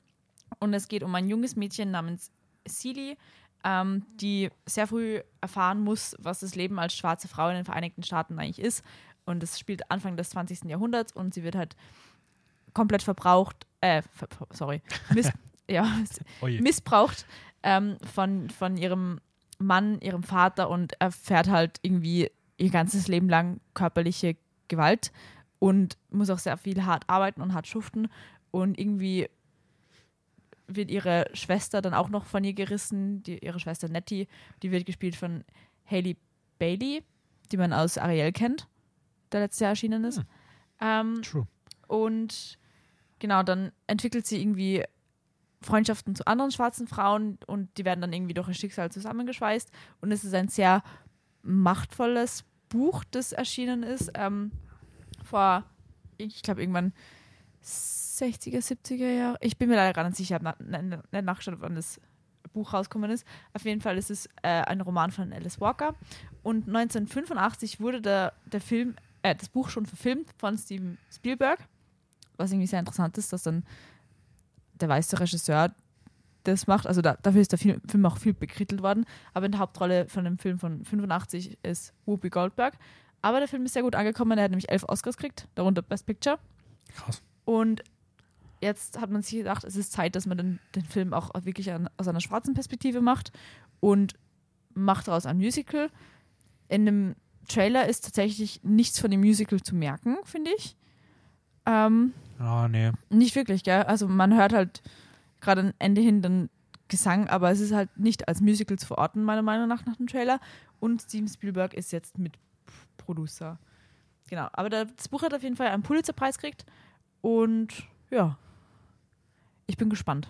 Ja, ich denke, das ist so, also der Cast wird ja auch gerade immer wieder mal überall prämiert so. Ja. Ich habe das Gefühl, das ist für mich so ein bisschen so dieser typische All-Black-Cast Award-Season-Film. Ich meine, da gab es die letzten Jahre ja auch, hier, wie hieß der mit Ma Rainey's Blacks. Also, wie hieß der? Ma Rainey's Black Bottom, glaube ich. Ja, genau, sowas. Und darauf das Jahr dann One Night in Miami. Und vor ein paar Jahren war es Hidden Figures. Genau, und Harriet, und jetzt ist es Color Purple. Ja, ich glaube, das wird cool. Ich glaube, die Kostüme und so, wenn wir die Kulissen werden, großartig. Schauspiel wird wahrscheinlich toll. Ja, der war bei mir irgendwie, ich hätte gedacht, dass der ein bisschen höher landet, ist bei mir jetzt auch minimal runtergerutscht, aber ich glaube trotzdem, es wird ein sehr nicer Film, gerade wenn man Musicals mag, ist das, glaube ich, eine sehr, sehr, fast schon Pflichtprogramm so. Ja. Ich habe so viel von dem Film tatsächlich auch noch nicht gehört, aber ich weiß nur, dass es vielleicht einen oder anderen PR-Patzer gegeben hat, was den Film angeht. Also, das Ende gespoilert. Na, aber es geht halt darum, irgendwie in Social Media, auf TikTok gibt es irgendwie eine Influencerin, die halt Make-up-Sachen macht, und dann hat halt das PR-Team von dem Film gedacht, fix, wir machen Kooperation mit ihr, und sie soll halt was irgendwie lila Make-up machen, und sie redet halt über den Film, die Farbe lila, und irgendwie ist es dann halt drauf geendet, dass sie halt nichts erzählt hat von, dass sie eine schwarze Frau ist und dass sie misshandelt wird, sondern einfach nur eine junge Frau im 20. Jahrhundert, die halt ihr Leben so irgendwie ja, lebt. Und das ist halt absolut nicht das, was der Film ist. Ja, okay. Das, naja, gut. Hat man sich mal ein bisschen... Nur so als Funfact nebenbei. Okay, mein Platz 10 hatten wir schon. Das war der Joker 2. Ja. Joker Folie Addo. Jolie Addo. Joker Folie Addo. Kommen wir zu meinem Platz 11. Der wird jetzt am 18. Januar auf dem Sundance Film Festival uraufgeführt. Ist der nächste A24-Film. Auch wieder ein unfassbar kleiner Film. Ich glaube, das ist mein kleinster Film, so in meinen Top 20. Und zwar, ich kriege mich gerade nicht ausgewählt da. Von Jane Schönbrunn. Die hat auch schon einen Film gemacht, den ich seit Jahren sehen will. Nämlich We're All Going to the World's Fair. Wo irgendwie so Realität und Fantasy auf jeden Fall sich vermischen. Und so ein bisschen in die Richtung geht auch ihr neuer Film, nämlich I Saw the TV Glow, was ein übelst geiler Titel ist. Wow. Die Hauptrollen spielen Justice Smith, den man leider bisher eher so aus so Hollywood-kleineren Rollen kennt. Er hat den Jurassic World-Film mitgespielt, er hat den Detective Pikachu mitgespielt, was ich auch witzig finde. Und jetzt in dem neuen Dungeons and Dragons-Film, da spielt er den, ich glaube, so einen Zauberer oder sowas. Mhm. Und die zweite Hauptrolle ist Bridget Lundy Payne, die ich in Bombshell, soll aber eine etwas kleineren Rolle, ist aber trotzdem cool gewesen. Die spielt die Hauptrolle und es geht irgendwie um so ein Teenie-Dude, der irgendwie sich mit seiner Klassenkameradin zusammentut und sie in mysteriöse Late-Night-TV-Shows einführt und die immer nachts dann irgendwie so Late-Night-TV-Shows gemeinsam gucken, witzig. Bis sie irgendwie in so eine Supernatural-World irgendwie abdriften und irgendwie durch dieses Television anfangen, an ihrer eigenen Realität zu zweifeln. Nehmen die Drogen? Ich weiß es nicht. Das klingt sehr danach. Aber ja, das ist basically der Film. Es ist A24. Es ist anscheinend irgendwie... Ich glaube, es ist eine coole Regisseurin, die auch so vielleicht in den nächsten Jahren mehr und mehr so, glaube ich, bekannter werden könnte. Gerade mit solchen Filmen. Und ja, wie gesagt, ich wollte den ersten Film von ihr schon lange Zeit sehen. Vielleicht versuche ich die dann mal als Doppelpack zu schauen, wenn die jetzt rauskommen. Und, weißt du, wie ich mir das vorstelle? Jetzt abgesehen von der Handlung so, aber A24 wegen Midsommar und so, einfach dieses Mushrooms nehmen und dann so vor dem Fernseher sitzen. Den Vibe kriege ich. Ja, das wäre... Oh, auf einmal so mein Fuß ist der Teppich, hä? Ja, und auf einmal bewegt sich der Teppich wie die Baumrinde und so. Oh ja, mein Gott. Von dem gibt es auch, wie gesagt, leider, obwohl der jetzt bald rauskommt auf dem Sundance, wie gesagt, gibt es von dem leider noch kein wirkliches Material, so, aber ich finde, der klingt cool und ja. Klingt witzig. Was ist dein Platz 11? Mein Platz 11 ist ein sehr düsteres Thema eigentlich. Paddington, na Spaß. Nein, er heißt Civil War. Ist ein Film von Alex Garland, den man auch von Ex Machina und Men kennt. Und irgendwie, ich habe immer, wenn ich an Alex Garland denke, das Gesicht von Oscar Isaac im Kopf. Einfach nur wegen Ex Machina. Aha. Also, ich weiß nicht wieso, aber ich habe immer sein Oscar Isaac im Kopf, wenn ich an Alex Garland denke. Das ist heute einfach so dolle, diese große, hey, wir stellen euch vor, dass es im Jahr rauskommt. A24. Ja, also das ist wieder A24. Und es geht um USA der Zukunft, aber nicht weit entfernte Zukunft, sondern sehr, sehr nahe Zukunft. Und es ist sehr Dystopien und es geht um einen Bürgerkrieg in der USA, der halt irgendwie das Land in zwei Teile spaltet. Und irgendwie ist im Weißen Haus der Präsident Nick Offerman und seine Amtszeit geht zum dritten Mal los und auf einmal lehnt sich der Westen des Landes dagegen auf und irgendwie ist das Land dann zweigeteilt und irgendwie veranstaltet das White House dann Luftangriffe gegen Zivilisten und eskaliert dann in einen Bürgerkrieg. Und dort gibt es dann eine Fotojournalistin, die ist gespielt von Kirsten Dunst, die man auch aus Spider-Man, Melancholia oder Power of the Dog kennt, die dann gemeinsam mit ihren Kollegen und zwei Zivilistinnen durch das Kriegsgebiet reist und versucht, zur Hauptstadt zu gelangen, um eben die Bilder des Krieges in die Welt zu bringen.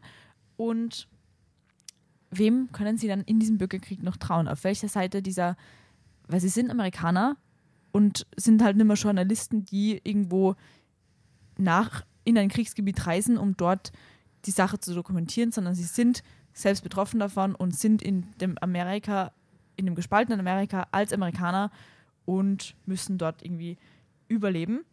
ist sehr actionlastig, aber auch hat diesen Drama-Kriegsaspekt irgendwie. Also irgendwie so zeitgenössischer Kriegsfilm im Vergleich zu irgendeinem 1917, der halt ein Antikriegsfilm ist, aber das ist halt so ein zeitgenössischer Antikriegsfilm und greift wahrscheinlich auch viele aktuelle Themen auf, die wir gerade in der Welt haben. Deswegen ist er auch relativ weit oben bei mir, weil ich mir hoffe, dass er halt viele Ecken aufzeigt, die der Journalismus irgendwie mit sich bringt, was dieses Kriegsding angeht. Ja, also ich verstehe, wo du herkommst. Ich glaube, bei mir ist es genau aus dem Grund dann nicht so weit oben, weil wir haben ja auch beide Man zusammen gesehen von Alex Garland. Ja. Und ich habe das Gefühl, dass Alex Garland sich selbst für intelligenter hält, als er ist. Weil das hat Man irgendwie bei mir auch irgendwie sehr so hinterlassen. Und ja, genau deswegen habe ich so ein bisschen Angst davor, dass das in diesem Film wieder so ist. Ja, aber ich mag Ex Machina und vielleicht war Man einfach nur ein Ausrutscher. Ja, ich freue mich trotzdem auf den. Also ich glaube auch, also es ist definitiv, ich denke mir jetzt nicht, dass es Man 2.0 wird. Ja. Ich glaube, es ist zum einen, dass ich den Film vom Genre her nicht so interessant finde. Ich glaube trotzdem, dass er cool werden könnte. Ich hoffe aber, dass Man auch am Ende wirklich ein Ausrutscher war. Und, dass das oder vielleicht ist das Problem, dass Alex Garland weibliche Protagonistinnen schreibt. Weil wenn der Film jetzt schlecht ist, dann liegt es an die weiblichen Protagonistinnen. Ja, stimmt auch wieder. Ja. Vielleicht sollte er einfach mal anfangen, sich Co-WriterInnen irgendwie reinzuholen. Ja. Aber als kurzer Fun-Fact, Jesse Plemons spielt auch in dem Film mit. Und da ist ein Trailer in einer kurzen Szene. Und ich weiß nicht, wie groß die Rolle denn wirklich ist. Scheint eher eine kleinere Nebenfigur zu sein. Ist aber richtig cool. Es steht einfach so im Army-Anzug mit so einem Sturmgewehr und fragt, auf welcher Seite von Amerika die sind und will irgend so Jugendliche erschießen. Also, ist crazy.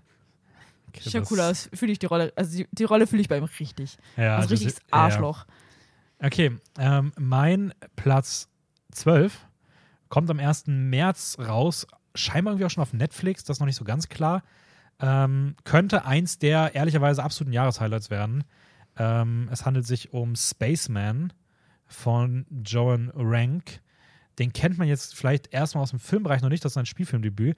Der hat aber mit der Serie Chernobyl von HBO eine der wahrscheinlich, wenn nicht die beste Serie der letzten 10 Jahre rausgebracht. Mhm. Eine Miniserie bei Letterboxd 4,6. Unfassbares Regietalent, also auch wie der Stimmungen inszenieren kann, Musikeinsatz, Kameraperspektive, unfassbar.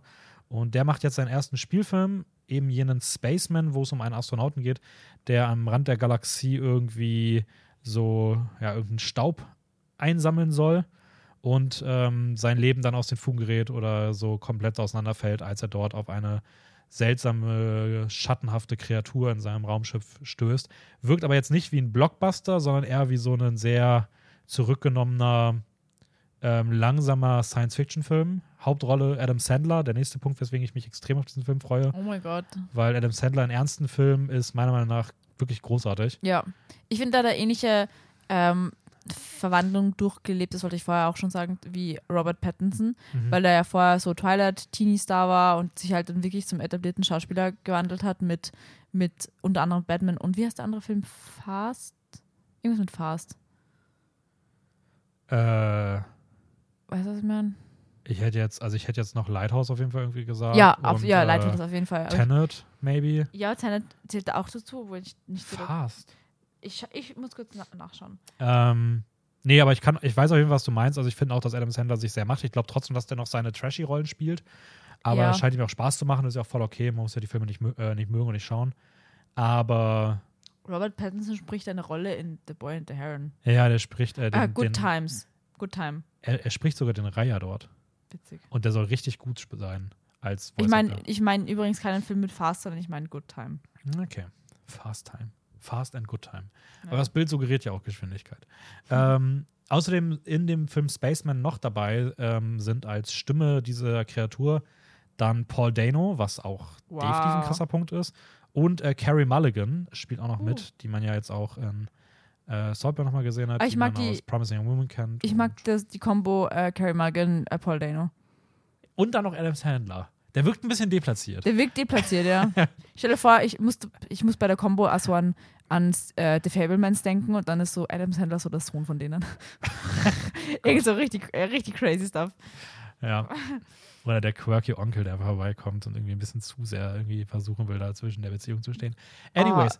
Oh, ja.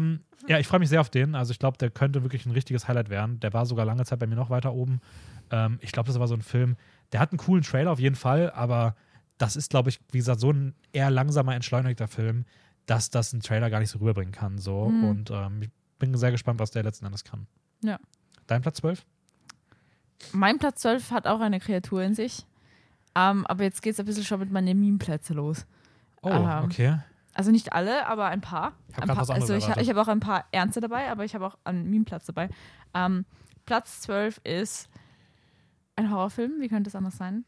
Das soll am 31.10. rauskommen, was auch schon ein sehr, sehr deutliches Datum ist. Es geht um Terrifier 3.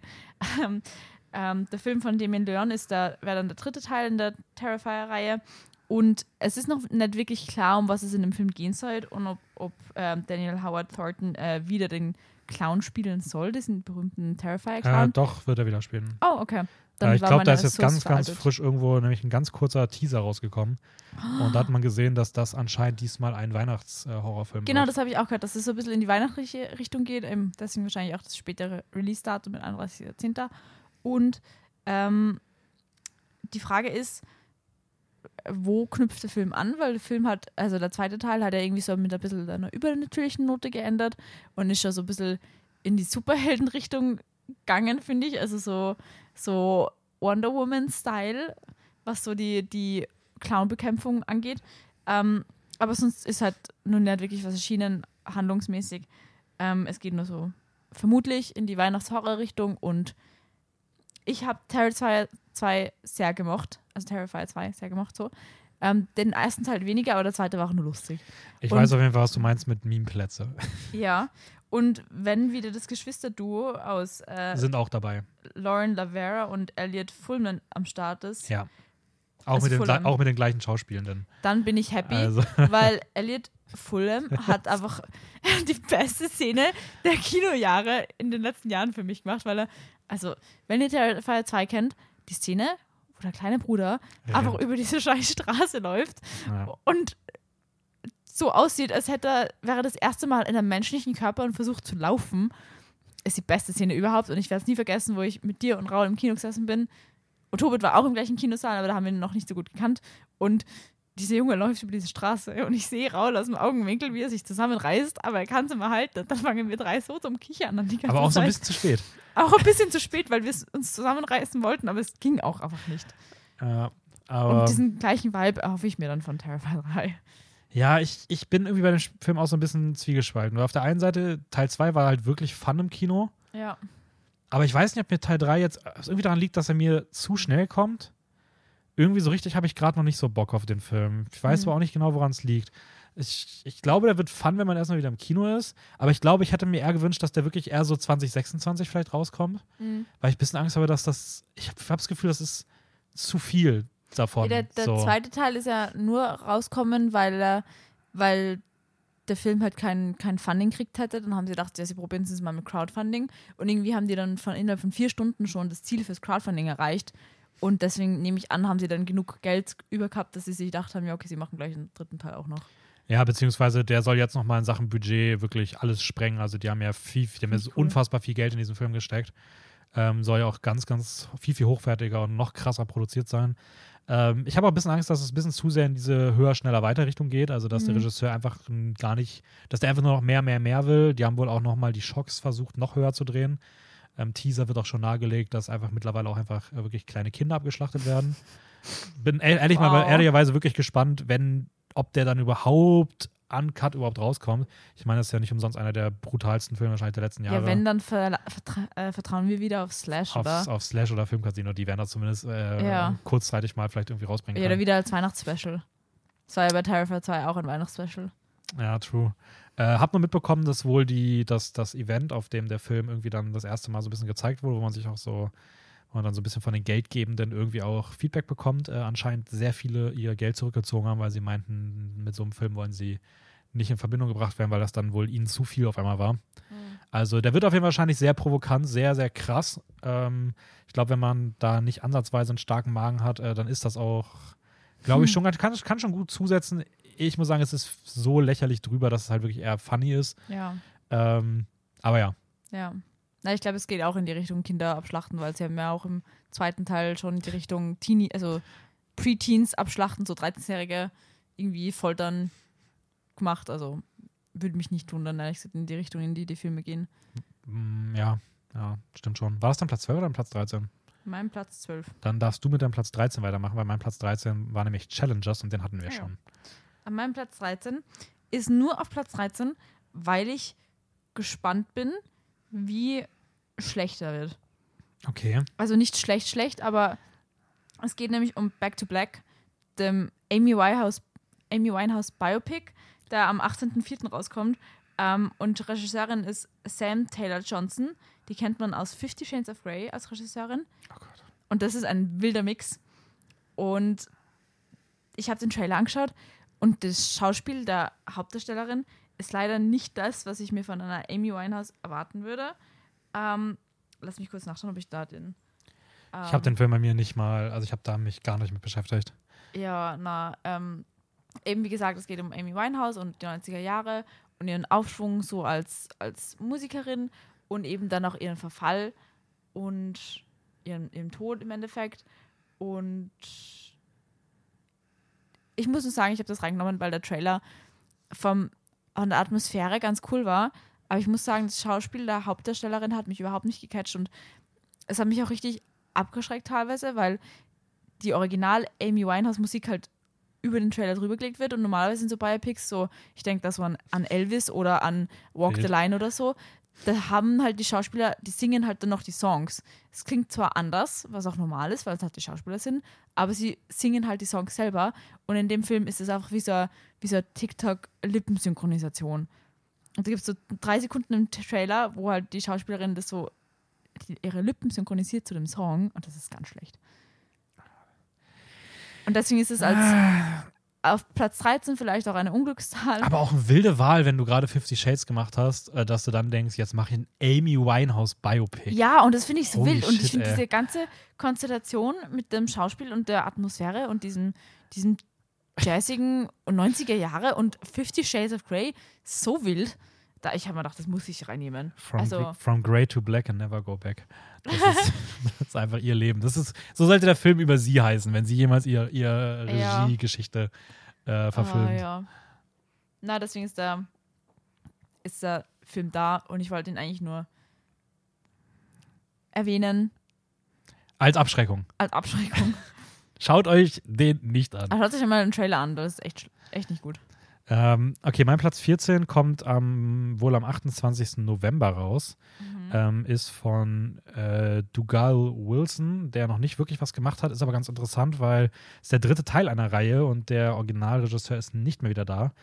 Ich glaube, habe ich gar nicht nämlich so auf dem Schirm gehabt. Ich glaube, wenn ich das gewusst hätte, wäre der bei mir ein bisschen weiter unten gelandet. Jetzt ist es aber so, ist Paddington in Peru, also der 3. Teil aus Paddington. Süß. Ich fand die ersten beiden wirklich toll, also die haben ja auch, also gerade der 2. Teil hat, das könnte auch ein Wes Anderson-Film sein, so von der Ästhetik. Also ich finde, der sieht wunderschön aus.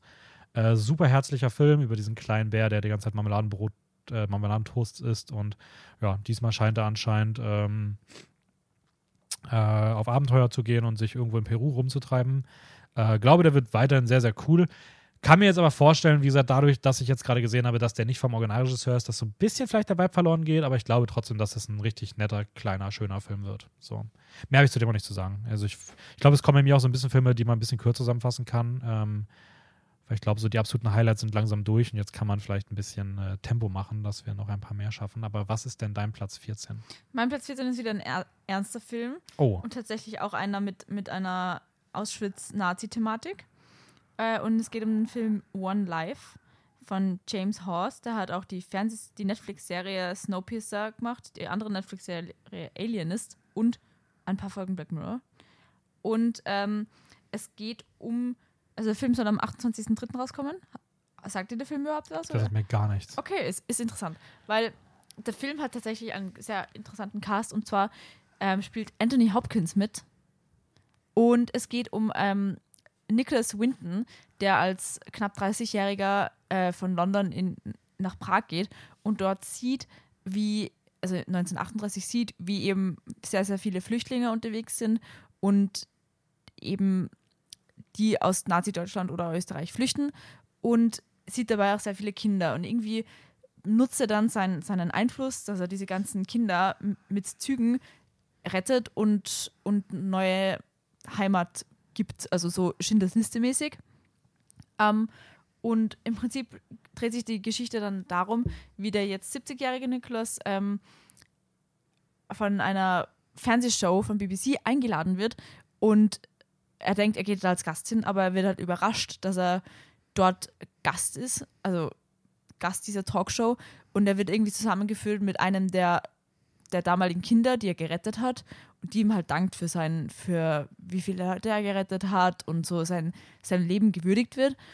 Das basiert auf einer wahren Geschichte übrigens, und der Titel der wahren Geschichte ist auch One Life, glaube ich, von dem Buch, also irgendwie wenn das gerade ein bisschen confusing ist, auf jeden Fall basiert das Buch dieses Drehbuch auf der Biografie dieses Mannes, die seine Tochter geschrieben hat, über ihn. Ja, okay, aber das ist auch verständlich, dass das ein bisschen verwirrend ist, weil das ist halt auch wirklich irgendwie ein ganz wildes Konstrukt, wie diese Sachen zustande kamen. Auf jeden Fall hat dieser Mann sehr, sehr viele Kinder gerettet, also 669 Kinder, denen er ein Leben in England ermöglicht hat, und irgendwie wirft es aber sein ganzes Weltbild wieder durcheinander, weil er sich gedacht hat, er ist halt von Zweifeln geplagt.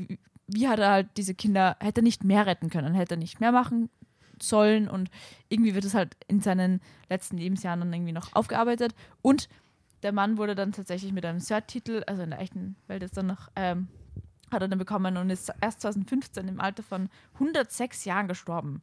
Holy shit. Und der Titel One Life ist auch sehr interessant, weil das halt ein hebräisches Sprichwort ist mit dem Sentiment, wer ein Leben rettet, rettet die ganze Welt. Und dieses Zitat kommt auch in Schindlers Liste vor. Ich muss aber auch sagen, ich finde, also ich hoffe, dass das auch so ein bisschen, also ich weiß ja von dem Film noch nie gehört, klingt auf jeden Fall erstmal cool. Mhm. Hoffe aber, dass der, also wie gesagt, es basiert natürlich auf einer wahren Geschichte so, aber ich hoffe trotzdem, dass er sich dann als Film weit genug von einem Schindlers List auch lösen kann. Weißt du, was ich meine? Ja, ich finde, es macht schon gut, weil er ist halt es gibt halt diese Zeitsprünge einfach so 1938 und dann wieder, wenn er halt 70 ist, wo er halt dann eben viel mehr Nachhinein Aufarbeitungsarbeit stattfindet, weil in Schindlers Liste ist es ja jetzt so im Geschehen. Und ich glaube, der Film bezieht sich halt viel mehr auf diese Aufarbeitung.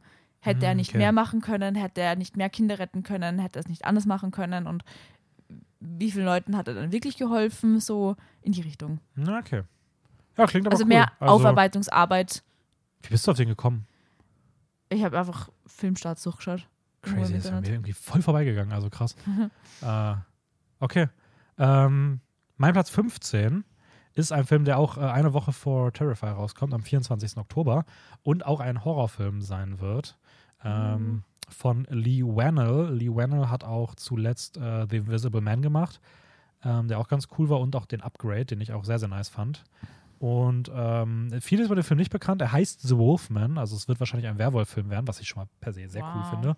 Und es geht irgendwie darum, dass ein Mann und seine Familie irgendwie von einem, hier steht's, Lethal Predator bedroht werden, aber ich denke mal, das wird halt irgendwie in irgendeiner Form irgendwas ein Wolf oder ein Werwolf sein. Das Besondere finde ich, und das ist eigentlich das, was für mich den Film hypt, sind zwei Leute im Cast sind bekannt. Zum einen Julia Garner, die ich extrem gerne sehe, weil die auch in The Assistant wahnsinnig gut war. Spielt auch noch in einem anderen Film dieses Jahr mit, und ich glaube, das ist auch so ein kleiner Rising Star. Und die Hauptrolle wird spielen Christopher Abbott, der ja auch schon in Poor Things dabei war, First Man, Possessor, It Comes at Night, also auch It Comes at Night, ein Film, der wahrscheinlich so atmosphärisch sehr ähnlich ist. Black Bear. Und ja, ich finde die Kombi einfach geil. Ich glaube, Werwolf-Filme gibt es zu wenige, die dann, also ich finde so Vampire sind in den letzten Jahren sehr durch die Decke gegangen, aber ich finde Werwolf gar nicht so ganz krass, zumindest nie so in so einer sehr atmosphärischen Art. Deswegen, also nicht sehr seriös, muss ich sagen, weil Robert Eggers, ein Werwolf-Film. Würde ich nehmen. Bitte, ja. Das wäre toll. Ich will einfach, dass er alle mythischen Kreaturen irgendwie abarbeitet. Über den Team Jacob-Stamm. Das wäre super. Wow.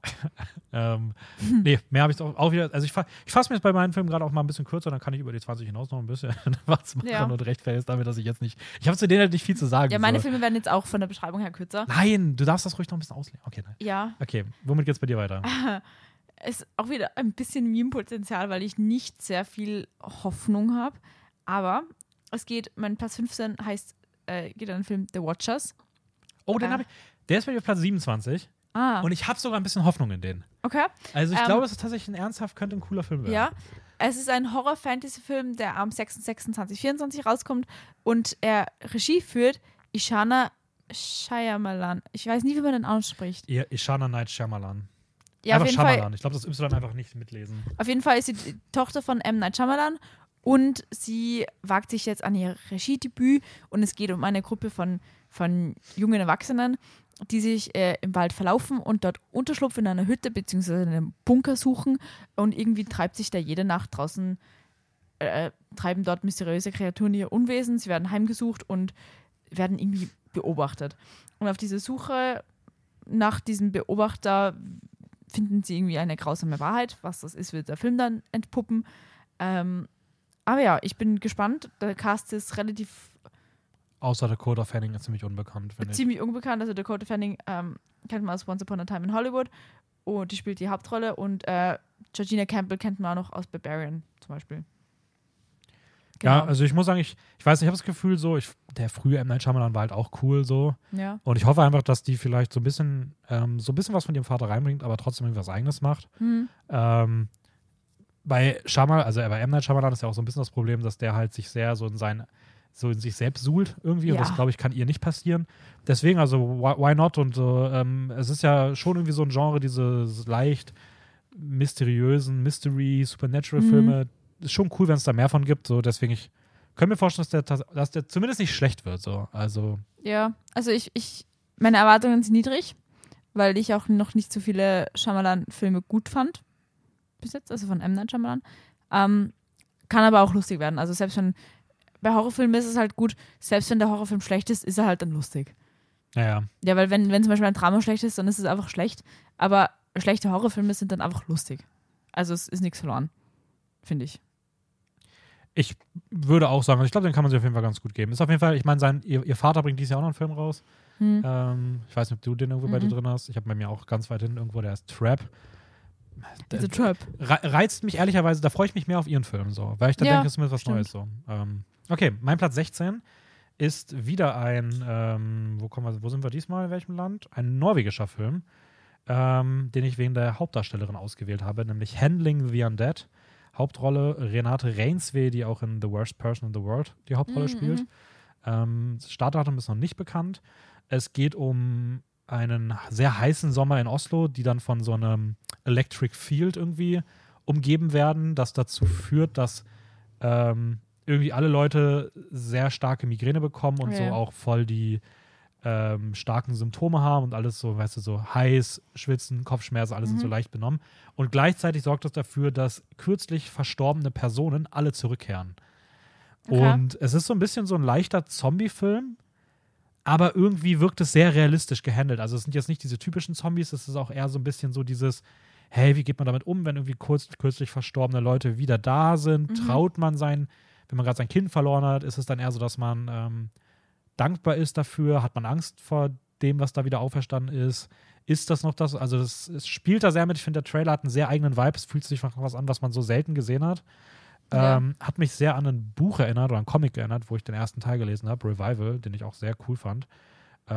Und es ist, glaube ich, das Spielfilmdebüt der Regisseurin Thea Hvistendahl. Sprichst du wunderschön aus. Ich habe mir viel Mühe gegeben. Ja, es beginnt mit HVI. Also es ist auch wirklich, es will auch wirklich nicht gut aus. Also Hvistendahl.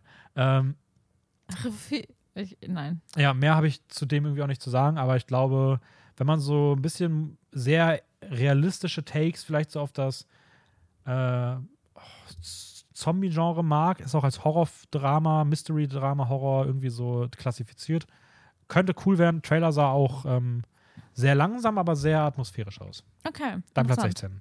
Mein Platz 16 kommt tatsächlich auch bald heraus, also 11.04. Und, wie könnte es anders sein, ist wieder ein Horrorfilm. Also ich habe sehr viele Horrorfilme in meiner Liste dieses Jahr. Und dieses Mal macht Akasha Stevenson einen Film, die eigentlich sonst so bekannt ist durch Netflix. Ist es eine Frau über... Ja. Durch Netflix-Serien, nämlich Marvel-Serien oder... Also Legion, eine Marvel-Serie. Oder Brand New Cherry Flavor. So, ist auch eine Netflix-Serie, die jetzt das Prequel zu The Omen gemacht hat, nämlich der Name The First Omen. Es geht darum um eine junge Nonne, die nach Rom entsandt wird und dort irgendwie eine Verschwörung aufdeckt über die Geburt des Antichristen. Und genau dieser Antichrist in diesem römischen Spital, der geboren wird, spielt dann später in den Filmen Das Omen eine wichtige Rolle, nämlich der erste Film, Das Omen, ist 1976 erschienen und dann hat es ein Remake von 2006 gegeben. Ich kenne beide Teile. Und dazu gibt es das Prequel, wie dieser Antichrist geboren wurde, weil irgendwer muss ihn ja auch in die Welt setzen. Und in den The Omen-Teilen wird halt aufgedeckt, okay, der Sohn ist wirklich so der Antichrist-Teufel und er kommt eigentlich aus Rom und ist eigentlich gar nicht der leibliche Sohn dieser zwei Eltern. Und ja, jetzt geht es halt darum, warum das genau diese Junge ist. Ich glaube, dafür muss man wahrscheinlich so ein bisschen in diesem Omen-Franchise drin sein. Ja. Der Film ist auch mir irgendwie komplett vorbeigegangen tatsächlich. Es ist dann wirklich so ein Franchise. Es sind halt nur zwei Filme und das eine ist ein Remake vom anderen. Also. Okay. Ja. Aber ist das jetzt, also basiert der irgendwie auf einem dieser beiden Filme jetzt? Also ist das sozusagen eine Continuation von irgendwas? Das ist das Prequel. Aber zu einem davon auch wirklich, oder? Ja, von beiden. Also beide Filme haben eigentlich im Prinzip genau die gleiche Handlung. Aber ist es irgendwie auch die, okay, also... Auch gleiche Charaktere, gleiche Handlung, nur der eine ist halt von 76 und der andere ist von 2006. Aber jetzt irgendwie Schauspielende wahrscheinlich dadurch, dass das Prequel ist, werden wahrscheinlich auch neue sein, größtenteils. Ja, genau, also neue Schauspielerinnen. Es geht ja darum, eher um diese Nonne und diese Verschwörung, als wieder um die Eltern später. Okay, mache ich weiter mit meinem Platz 17. Mhm. Ein Film, der am Anfang ein bisschen höher war, ein bisschen gefallen ist, trotzdem noch bei mir sehr weit oben ist. Ganz kurz, bevor ich es vergesse. Ich das hauptsächlich aufgeschrieben habe, es spielt der Ralph Ienson mit, das ist der Vater aus The Witch. Oh, deswegen finde ich das interessant. Das ist cool. Ja. Kann ich verstehen. Dann ist es okay. Mein Platz 17 ist von Ethan Coen, also der 50% der Coen-Brüder. Und es ist ein wilder, Fargo-ähnlicher Roadtrip zwischen wer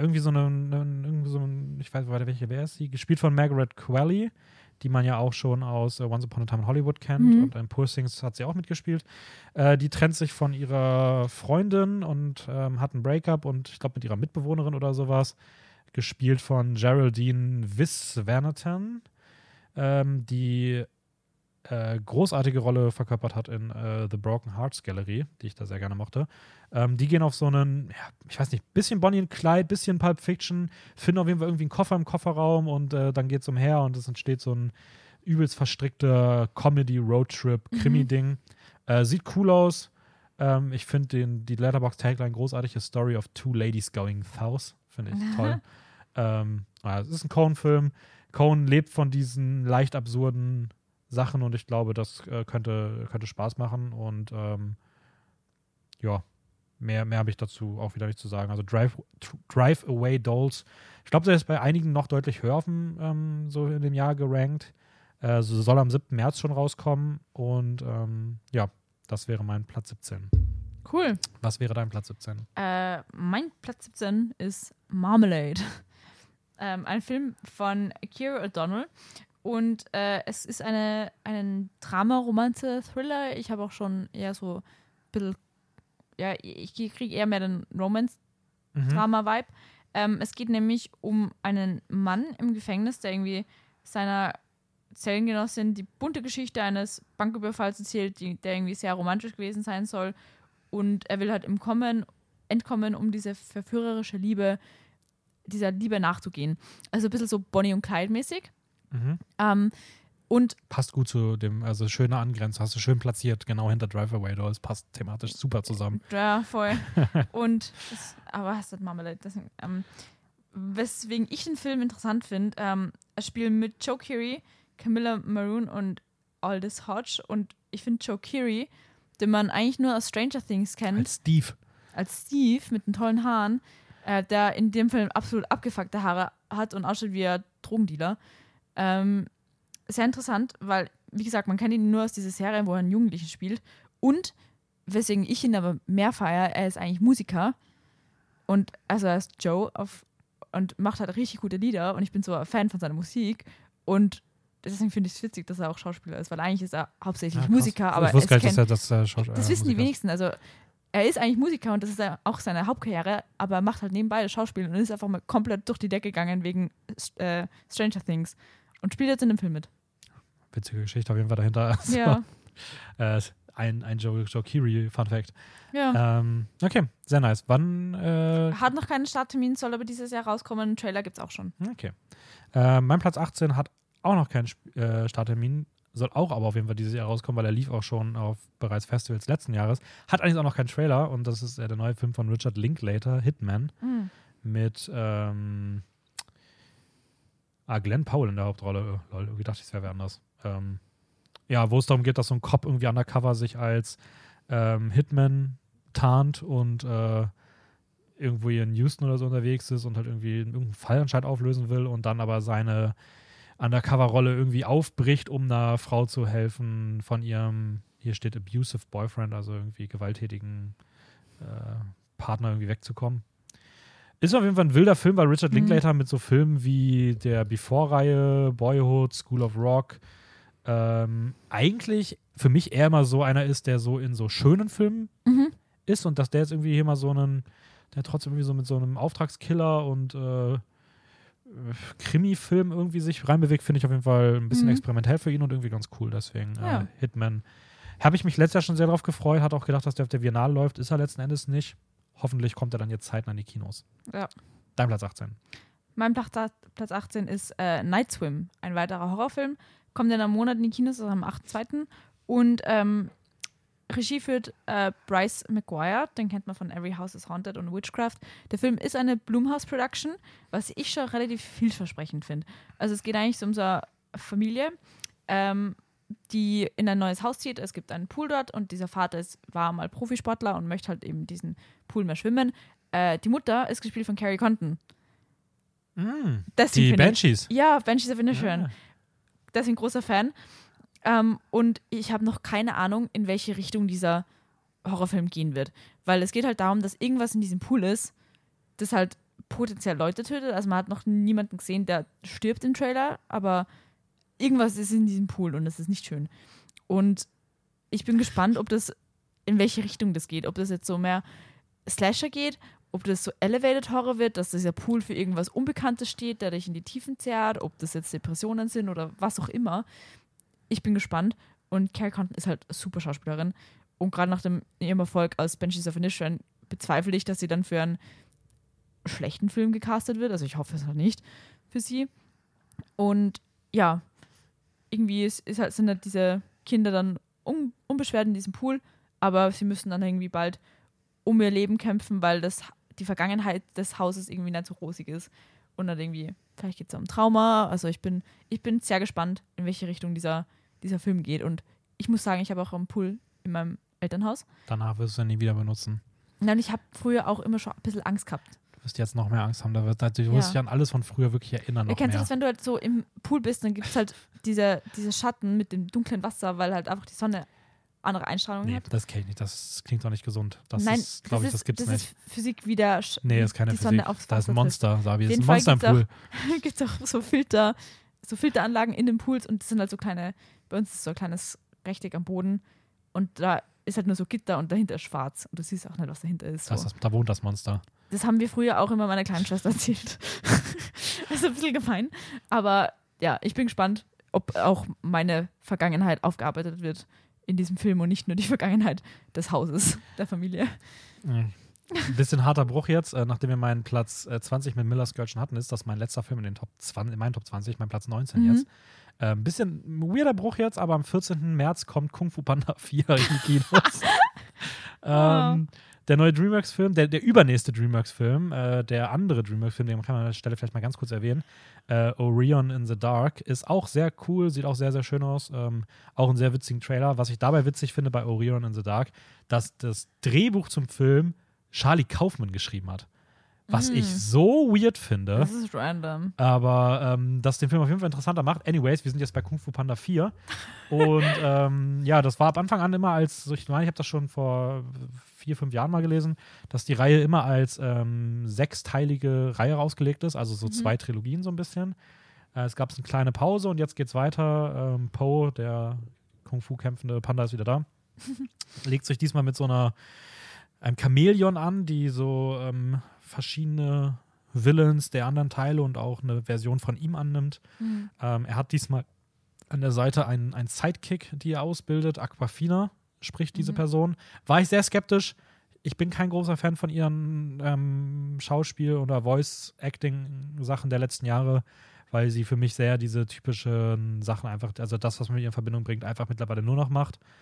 Muss aber sagen, ich finde sie tatsächlich in der Rolle von der Figur eigentlich ganz, ganz, ganz charmant so. Deswegen, ich freue mich drauf. Die ersten 3 sind toll. Ist meiner Meinung nach die zusammen mit How to Train Your Dragon die beste DreamWorks-Reihe.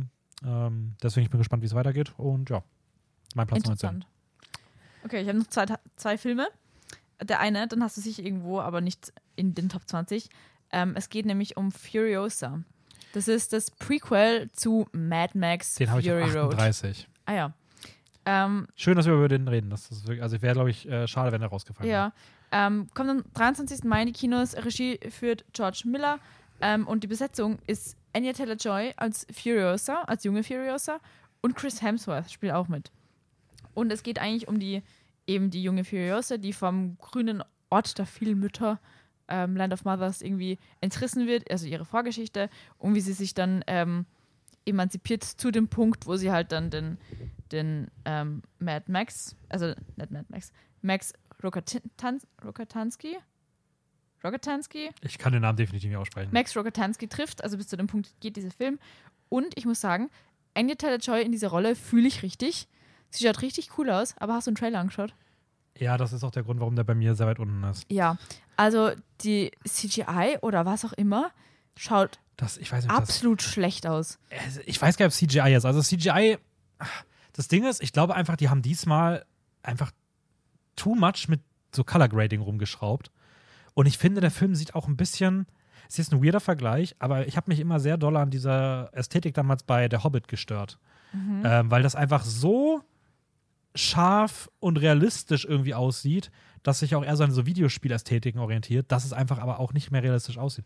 Ich habe das Gefühl, das Ding ist nicht mit 24 Frames pro Sekunde gedreht, sondern mit 60. Mhm. Das sieht einfach so künstlich hyperreal aus, ja, dass mich dieser Trailer wahnsinnig abgeschreckt hat vom Look.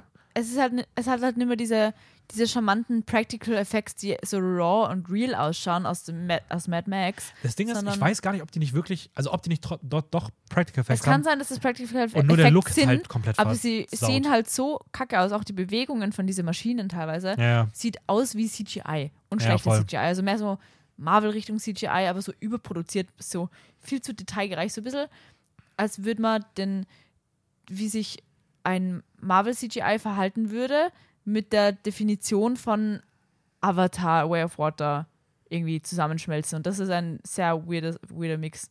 Aber ich finde es schade, weil ich glaube, Anya Taylor-Joy hat die Rolle richtig gerockt.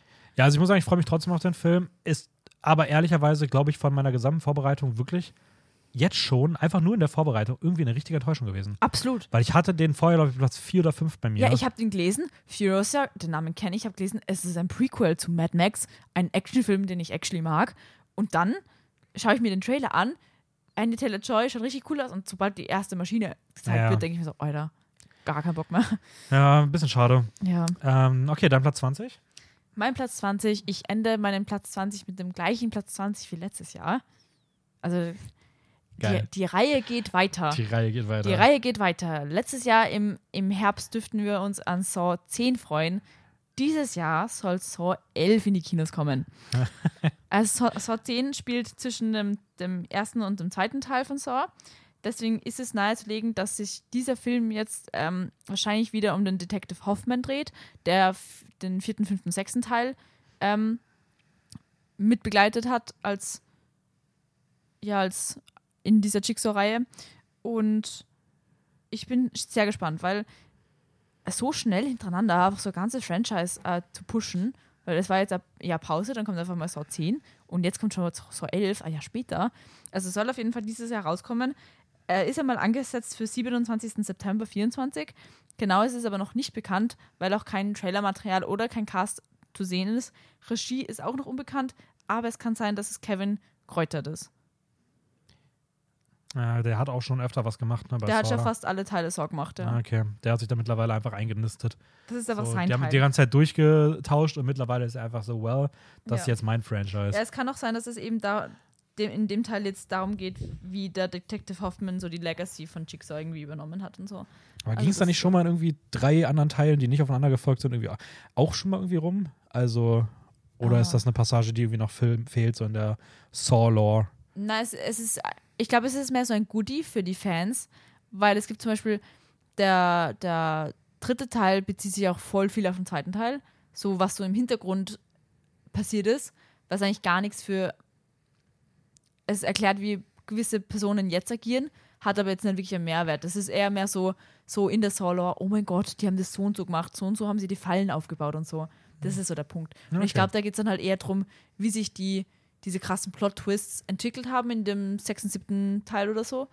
Und eher mehr so ich beschreibe den dritten Teil so gern so als Making-of aus der Perspektive von Jigsaw von 1. und 2. Teil so. Also so die Background-Info. Ja, okay. Dann die offiziellen Top 20. Wäre es noch okay, wenn ich noch ein paar Filmchen, die bei mir so dahinter gekommen wären, die ich noch ganz interessant finde, gerne, so ein bisschen Schnelldurchlauf mache? Du hast jetzt auf jeden Fall die filmisch interessanteren Filme gewählt wie ich. Ich habe teilweise auch... Ich finde trotzdem, ist eine coole Mischung insgesamt. Also ich glaube, dass da... Ich bin gespannt, was du noch so dabei hast, was ich übersehen habe. Viel Nices dabei ist. Was bei mir so die nächsten Plätze gewesen wären, also diesen Orion and the Dark hatten wir schon erwähnt. The Watchers wäre da auch gekommen, aber ich glaube, ein Film, der dich auch recht doll interessieren könnte, ist ein Film, den Tobit letztes Jahr schon gesehen hatte, der bei ihm, glaube ich, auf Platz 11 des Jahresrückblicks gelandet wäre. Sehr kleiner Film, ein philippinischer Horrorfilm, Raging Grace, okay. Wo es irgendwie darum geht, dass eine Philippinerin da irgendwo als Immigrantin, als Pflegekraft irgendwo sich um einen alten Mann kümmern soll. Sie macht das, um irgendwie ein besseres Leben für ihre Tochter zu gewährleisten und dann geht es, ich glaube, es ist auch so ein typischer Elevated-Horrorfilm, dann geht es auf jeden Fall ein bisschen in die Horrorrichtung. Mhm. Der könnte ziemlich cool werden. Dann 2 Filme, die ich auch glaube, wo dir mindestens einer von auch sehr gut gefallen könnte, ist ein Kristen Stewart Doppelpack, 2 Filme mit ihr. Nämlich zum einen ein Science-Fiction-Film, der heißt Love Me, eine Sci-Fi-Romance mit ihr und Steven Yeun. Wo die beiden, und ich finde das Konzept so, also es gibt von dem Film gar nichts, aber einfach dieser Synopsis-Satz liest sich einfach: Long after humanity's extinction, a boy named Me and a satellite named Ian meet online and fall in love. Also irgendwie die Welt ist vorbei und ich weiß nicht, was ein Boy ist. Aber irgendwas. Meinst du Boy, also, weil ich weiß, dass man es eh nicht schreibt in Englisch. Aber die wird ja von Kristen Stewart gespielt, also ein Mensch. Also ich hätte eher gedacht, das ist vielleicht irgendwie so ein Droide oder so. Aber es muss ja irgendwas sein, was vielleicht irgendwie auch sowas mit AI zu tun hat, weil das andere ist ein Satellit. Also die scheinen einfach nur... Wie schreibt man das? Buoy. Buoy.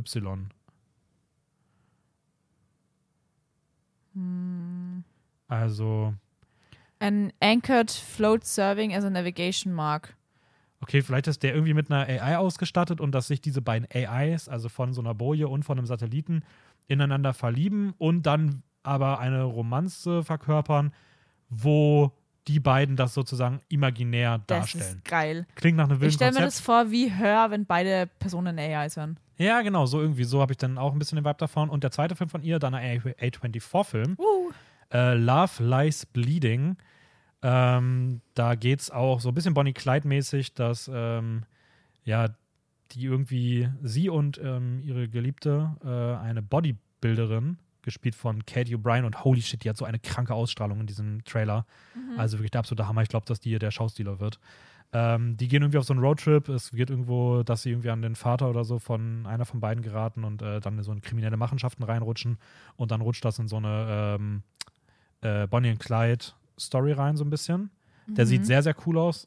Dann habe ich noch einen sehr wilden Film, Night Bitch, mit Amy Adams in der Hauptrolle, von Marielle Heller, die in den letzten Jahren auch Sachen gemacht hat wie The Diary of a Teenage Girl, Can You Ever Forgive Me, A Beautiful Day in the Neighborhood. Und die macht einen Film und ich kann das irgendwie so richtig check ich noch nicht, um was da geht. Aber es geht irgendwie um eine Frau, die so den Haushalt irgendwie schmeißt in irgendwelchen Suburbs. Und sie will so ihre Mutterinstinkte so, also ihre Mutter, wie nennt man das, Mutterschaft, so richtig embracen und so richtig ausleben. Ja. Und sie merkt dann aber scheinbar mehr und mehr Signale, dass sie das Gefühl hat, dass sie sich in einen Hund verwandelt. What? Und das Konzept ist so crazy. Ich habe das gelesen. Dieses Into a Dog ist auch das Ende dieser 13 Synopsis. Und das ist so ein richtiger Twist. Ich sage so, okay, what the fuck, was ist hier gerade passiert? Ich finde, der klingt irgendwie cool, der Titel. Vielleicht wird das so richtig so auf Franz Kafkaeske Story, wo sie sich einfach dem Kapitalismus abwendet, weil sie nicht mehr kann, weil sie jetzt einfach ein fucking Hund ist. Also wie so dieser Käfer, der unter diesem Druck dieser sich weiterentwickelnden Welt zusammenbricht. Und dann verändert. Ja, also ich finde, der klingt einfach toll. Inside Out 2 geht weiter, also Inside Out geht weiter, der Pixar-Film am 13.06. Sieht auch im Trailer echt ganz cool aus. Mit den gleichen Emotionen oder mit anderen? Mit den gleichen Emotes, aber es wird ein neues Steuerungspanel eingebaut und es kommen jetzt neue Emotionen dazu spontan, die wohl so komplett in Richtung Pubertät jetzt. Achso, ja, also so crazy Hormone-Überladung. Ja, okay. Genau. Das sieht irgendwie witzig aus, sieht schön animiert aus. Ich glaube, das wird zumindest mal wieder ein guter Pixar-Film. Für Fans von After Sun kommt Scrapper, so ein britischer Film, der wohl sehr klein sein soll und sehr süßen Trailer hat und irgendwie auch so Friendship, Fatherhood irgendwie so ein bisschen, einfach ein süßer kleiner Film ist. Große Blockbuster natürlich noch, der vierte Teil von Planet der Affen, der dieses Jahr rauskommt. Mhm. Gladiator 2 mit Paul Mescal in der Hauptrolle, über den leider auch noch ein bisschen zu wenig bekannt ist, weswegen der bei mir jetzt auch ein bisschen weiter unten gelandet ist. Kommt nicht auch ein neuer Teil Godzilla raus? Ja, Godzilla, X, Kong, New Empire oder sowas. Ich schenke nicht viel Aufmerksamkeit. Mal sehen, ob der gut wird. Beetlejuice 2 ich habe leider den ersten nicht gesehen. Ich glaube, sonst wäre der bei mir auch ganz weit vorne, aber ohne Vorwissen. Ist ja für viele einer der besten Tim Burtons. Ich habe den nicht gesehen bisher. Hast du den gesehen? Ja. Also ich habe ihn behandelt in einem Seminar in der Uni, aber nicht gesehen. Ich freue mich noch auf Ghostbusters. Frozen Empire. Ich mochte den ersten Teil ganz gerne. Ballerina, das John Wick Spin-Off mit Ana de Armas. Leider von anderen Regisseuren, deswegen mal gucken, ob die Action so rüberbringen können. Wäre auf jeden Fall zu wünschen. Ich meine, ein richtig geiler Actionfilm mit einer weiblichen, also die Ana de Armas hat ja schon in James Bond in einer Minute gezeigt, dass sie es drauf hat. Ja. Hoffentlich darf sie jetzt mal ein bisschen mehr haben. Das wären so noch ein paar weitere Filme. Ich glaube, einer, der bei mir noch ganz weit vorne gewesen wäre, potenziell Top 5, den ich aber auch nicht reingenommen habe, weil ich ehrlicherweise nicht glaube, dass der rauskommt dieses Jahr, wäre Memoir of a Snail gewesen, ein Stop-Motion-Film von Adam Elliott und der hat auch diesen Marian Max gemacht, wo so ein junges Mädchen irgendwie mit so einem alten Opa eine Brieffreundschaft macht, der macht das so mit Knetfiguren und sowas. Süß. Und das ist eher so, ich würde sagen, so schon kein Kinderfilm.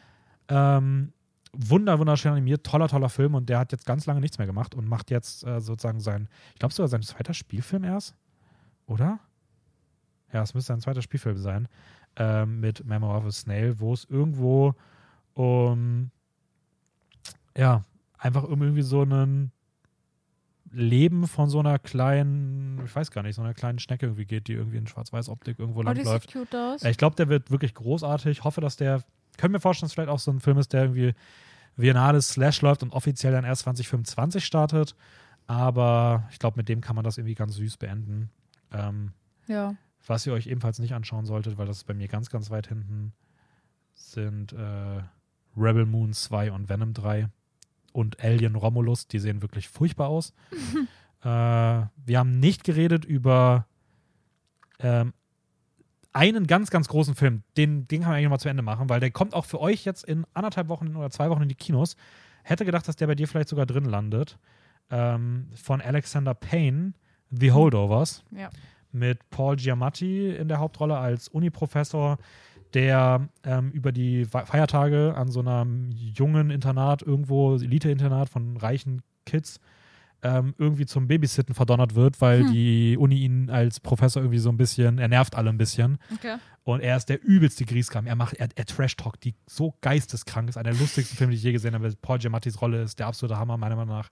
Eigentlich die Oscar-Rolle des Jahres. Er hat auch einen Golden Globe dafür gekriegt für die Rolle. Ja, aber ich denke mal, bei den Oscars wird er gegen Cillian Murphy keine Chance haben.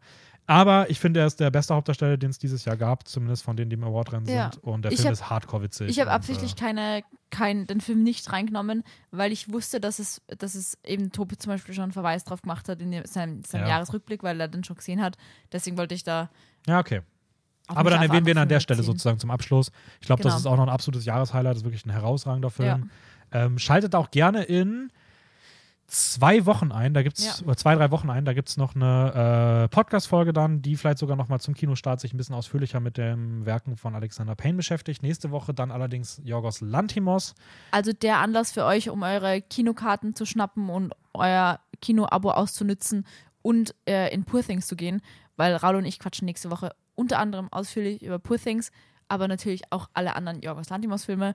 Und ich freue mich sehr drauf. Das wird echt eine coole Frage, glaube ich. Und ich glaube, das schließt auch dieses Brockenprojekt einer Jahresvorschau ab. Aber es macht immer Spaß. Es macht immer Spaß, weil ich weiß dann auch immer ganz genau, welche Filme rauskommen. Ich bin dann so ein wandelndes Filmlexikon. Das war letztes Jahr auch richtig lustig, weil ich habe ganz genau gewusst, irgendwer hat gesagt, hey, hast du von dem Film gehört? Ich so, ja, der kommt am 28. Oktober in die Kinos. Und dann, es ist super, aber es ist auch sehr viel Vorbereitung. Ich bin froh, dass wir jetzt durchhaben, weil das war auch viel und mein Kopf raucht. Man hat das wahrscheinlich gemerkt, weil ich keine Sätze mehr formen konnte. Ach doch, das ging auch. Also. Aber es hat Spaß gemacht. Es war echt cool. Letzter Aufruf vielleicht noch. Schaut gerne die nächsten Tage, Wochen regelmäßig mal auf YouTube vorbei. Da wird noch ein Jahresvorschau-Video kommen von Tobit, der euch nochmal eine ganze, ganze große Handvoll Filme vorstellt. Ein paar, über die wir schon geredet haben, ein paar neue. Aber keine Sorge, das YouTube-Video wird keine 2 Stunden dauern. Naja, maximal eine Stunde. Maximal eine Stunde. Da seht ihr auch mal ein bisschen Bildmaterial. Vielleicht hilft das ja der einen oder anderen Person auch nochmal, um ein bisschen was zu festigen an Filmen. Genau. Deswegen schaut da gerne vorbei. Kriegt auch auf Instagram mit, wann das Video draußen ist. Yes. Und das war's. Geht ins Kino dieses Jahr. Geht jetzt noch ins Kino, holt The Boy and the Heron nach, holt Priscilla nach. Schaut euch auf Netflix Society of the Snow an, über den haben wir heute nicht geredet. Der wird bestimmt auch nochmal irgendwann stattfinden. Und Saltburn und die Iron Claw nicht vergessen. Und schreibt uns irgendwo, lasst uns wissen, was eure Top-Filme des Jahres sind. Und wir freuen uns auf coole Filme dieses Jahr. Schreibt uns einen Brief an Filmjoker 123. Ist die Adresse? Die ist tatsächlich, ja. filmjoker123@wien.postkasten.de. Warum DE, wenn es ein Brief ist? Der wird dann ausgedruckt, wenn man das macht. Okay, gut. Schreibt uns auf jeden Fall alle Briefe und wir freuen uns auf ein erfolgreiches Filmjahr mit euch. Und danke fürs Zuhören. Baba. Ciao, ciao.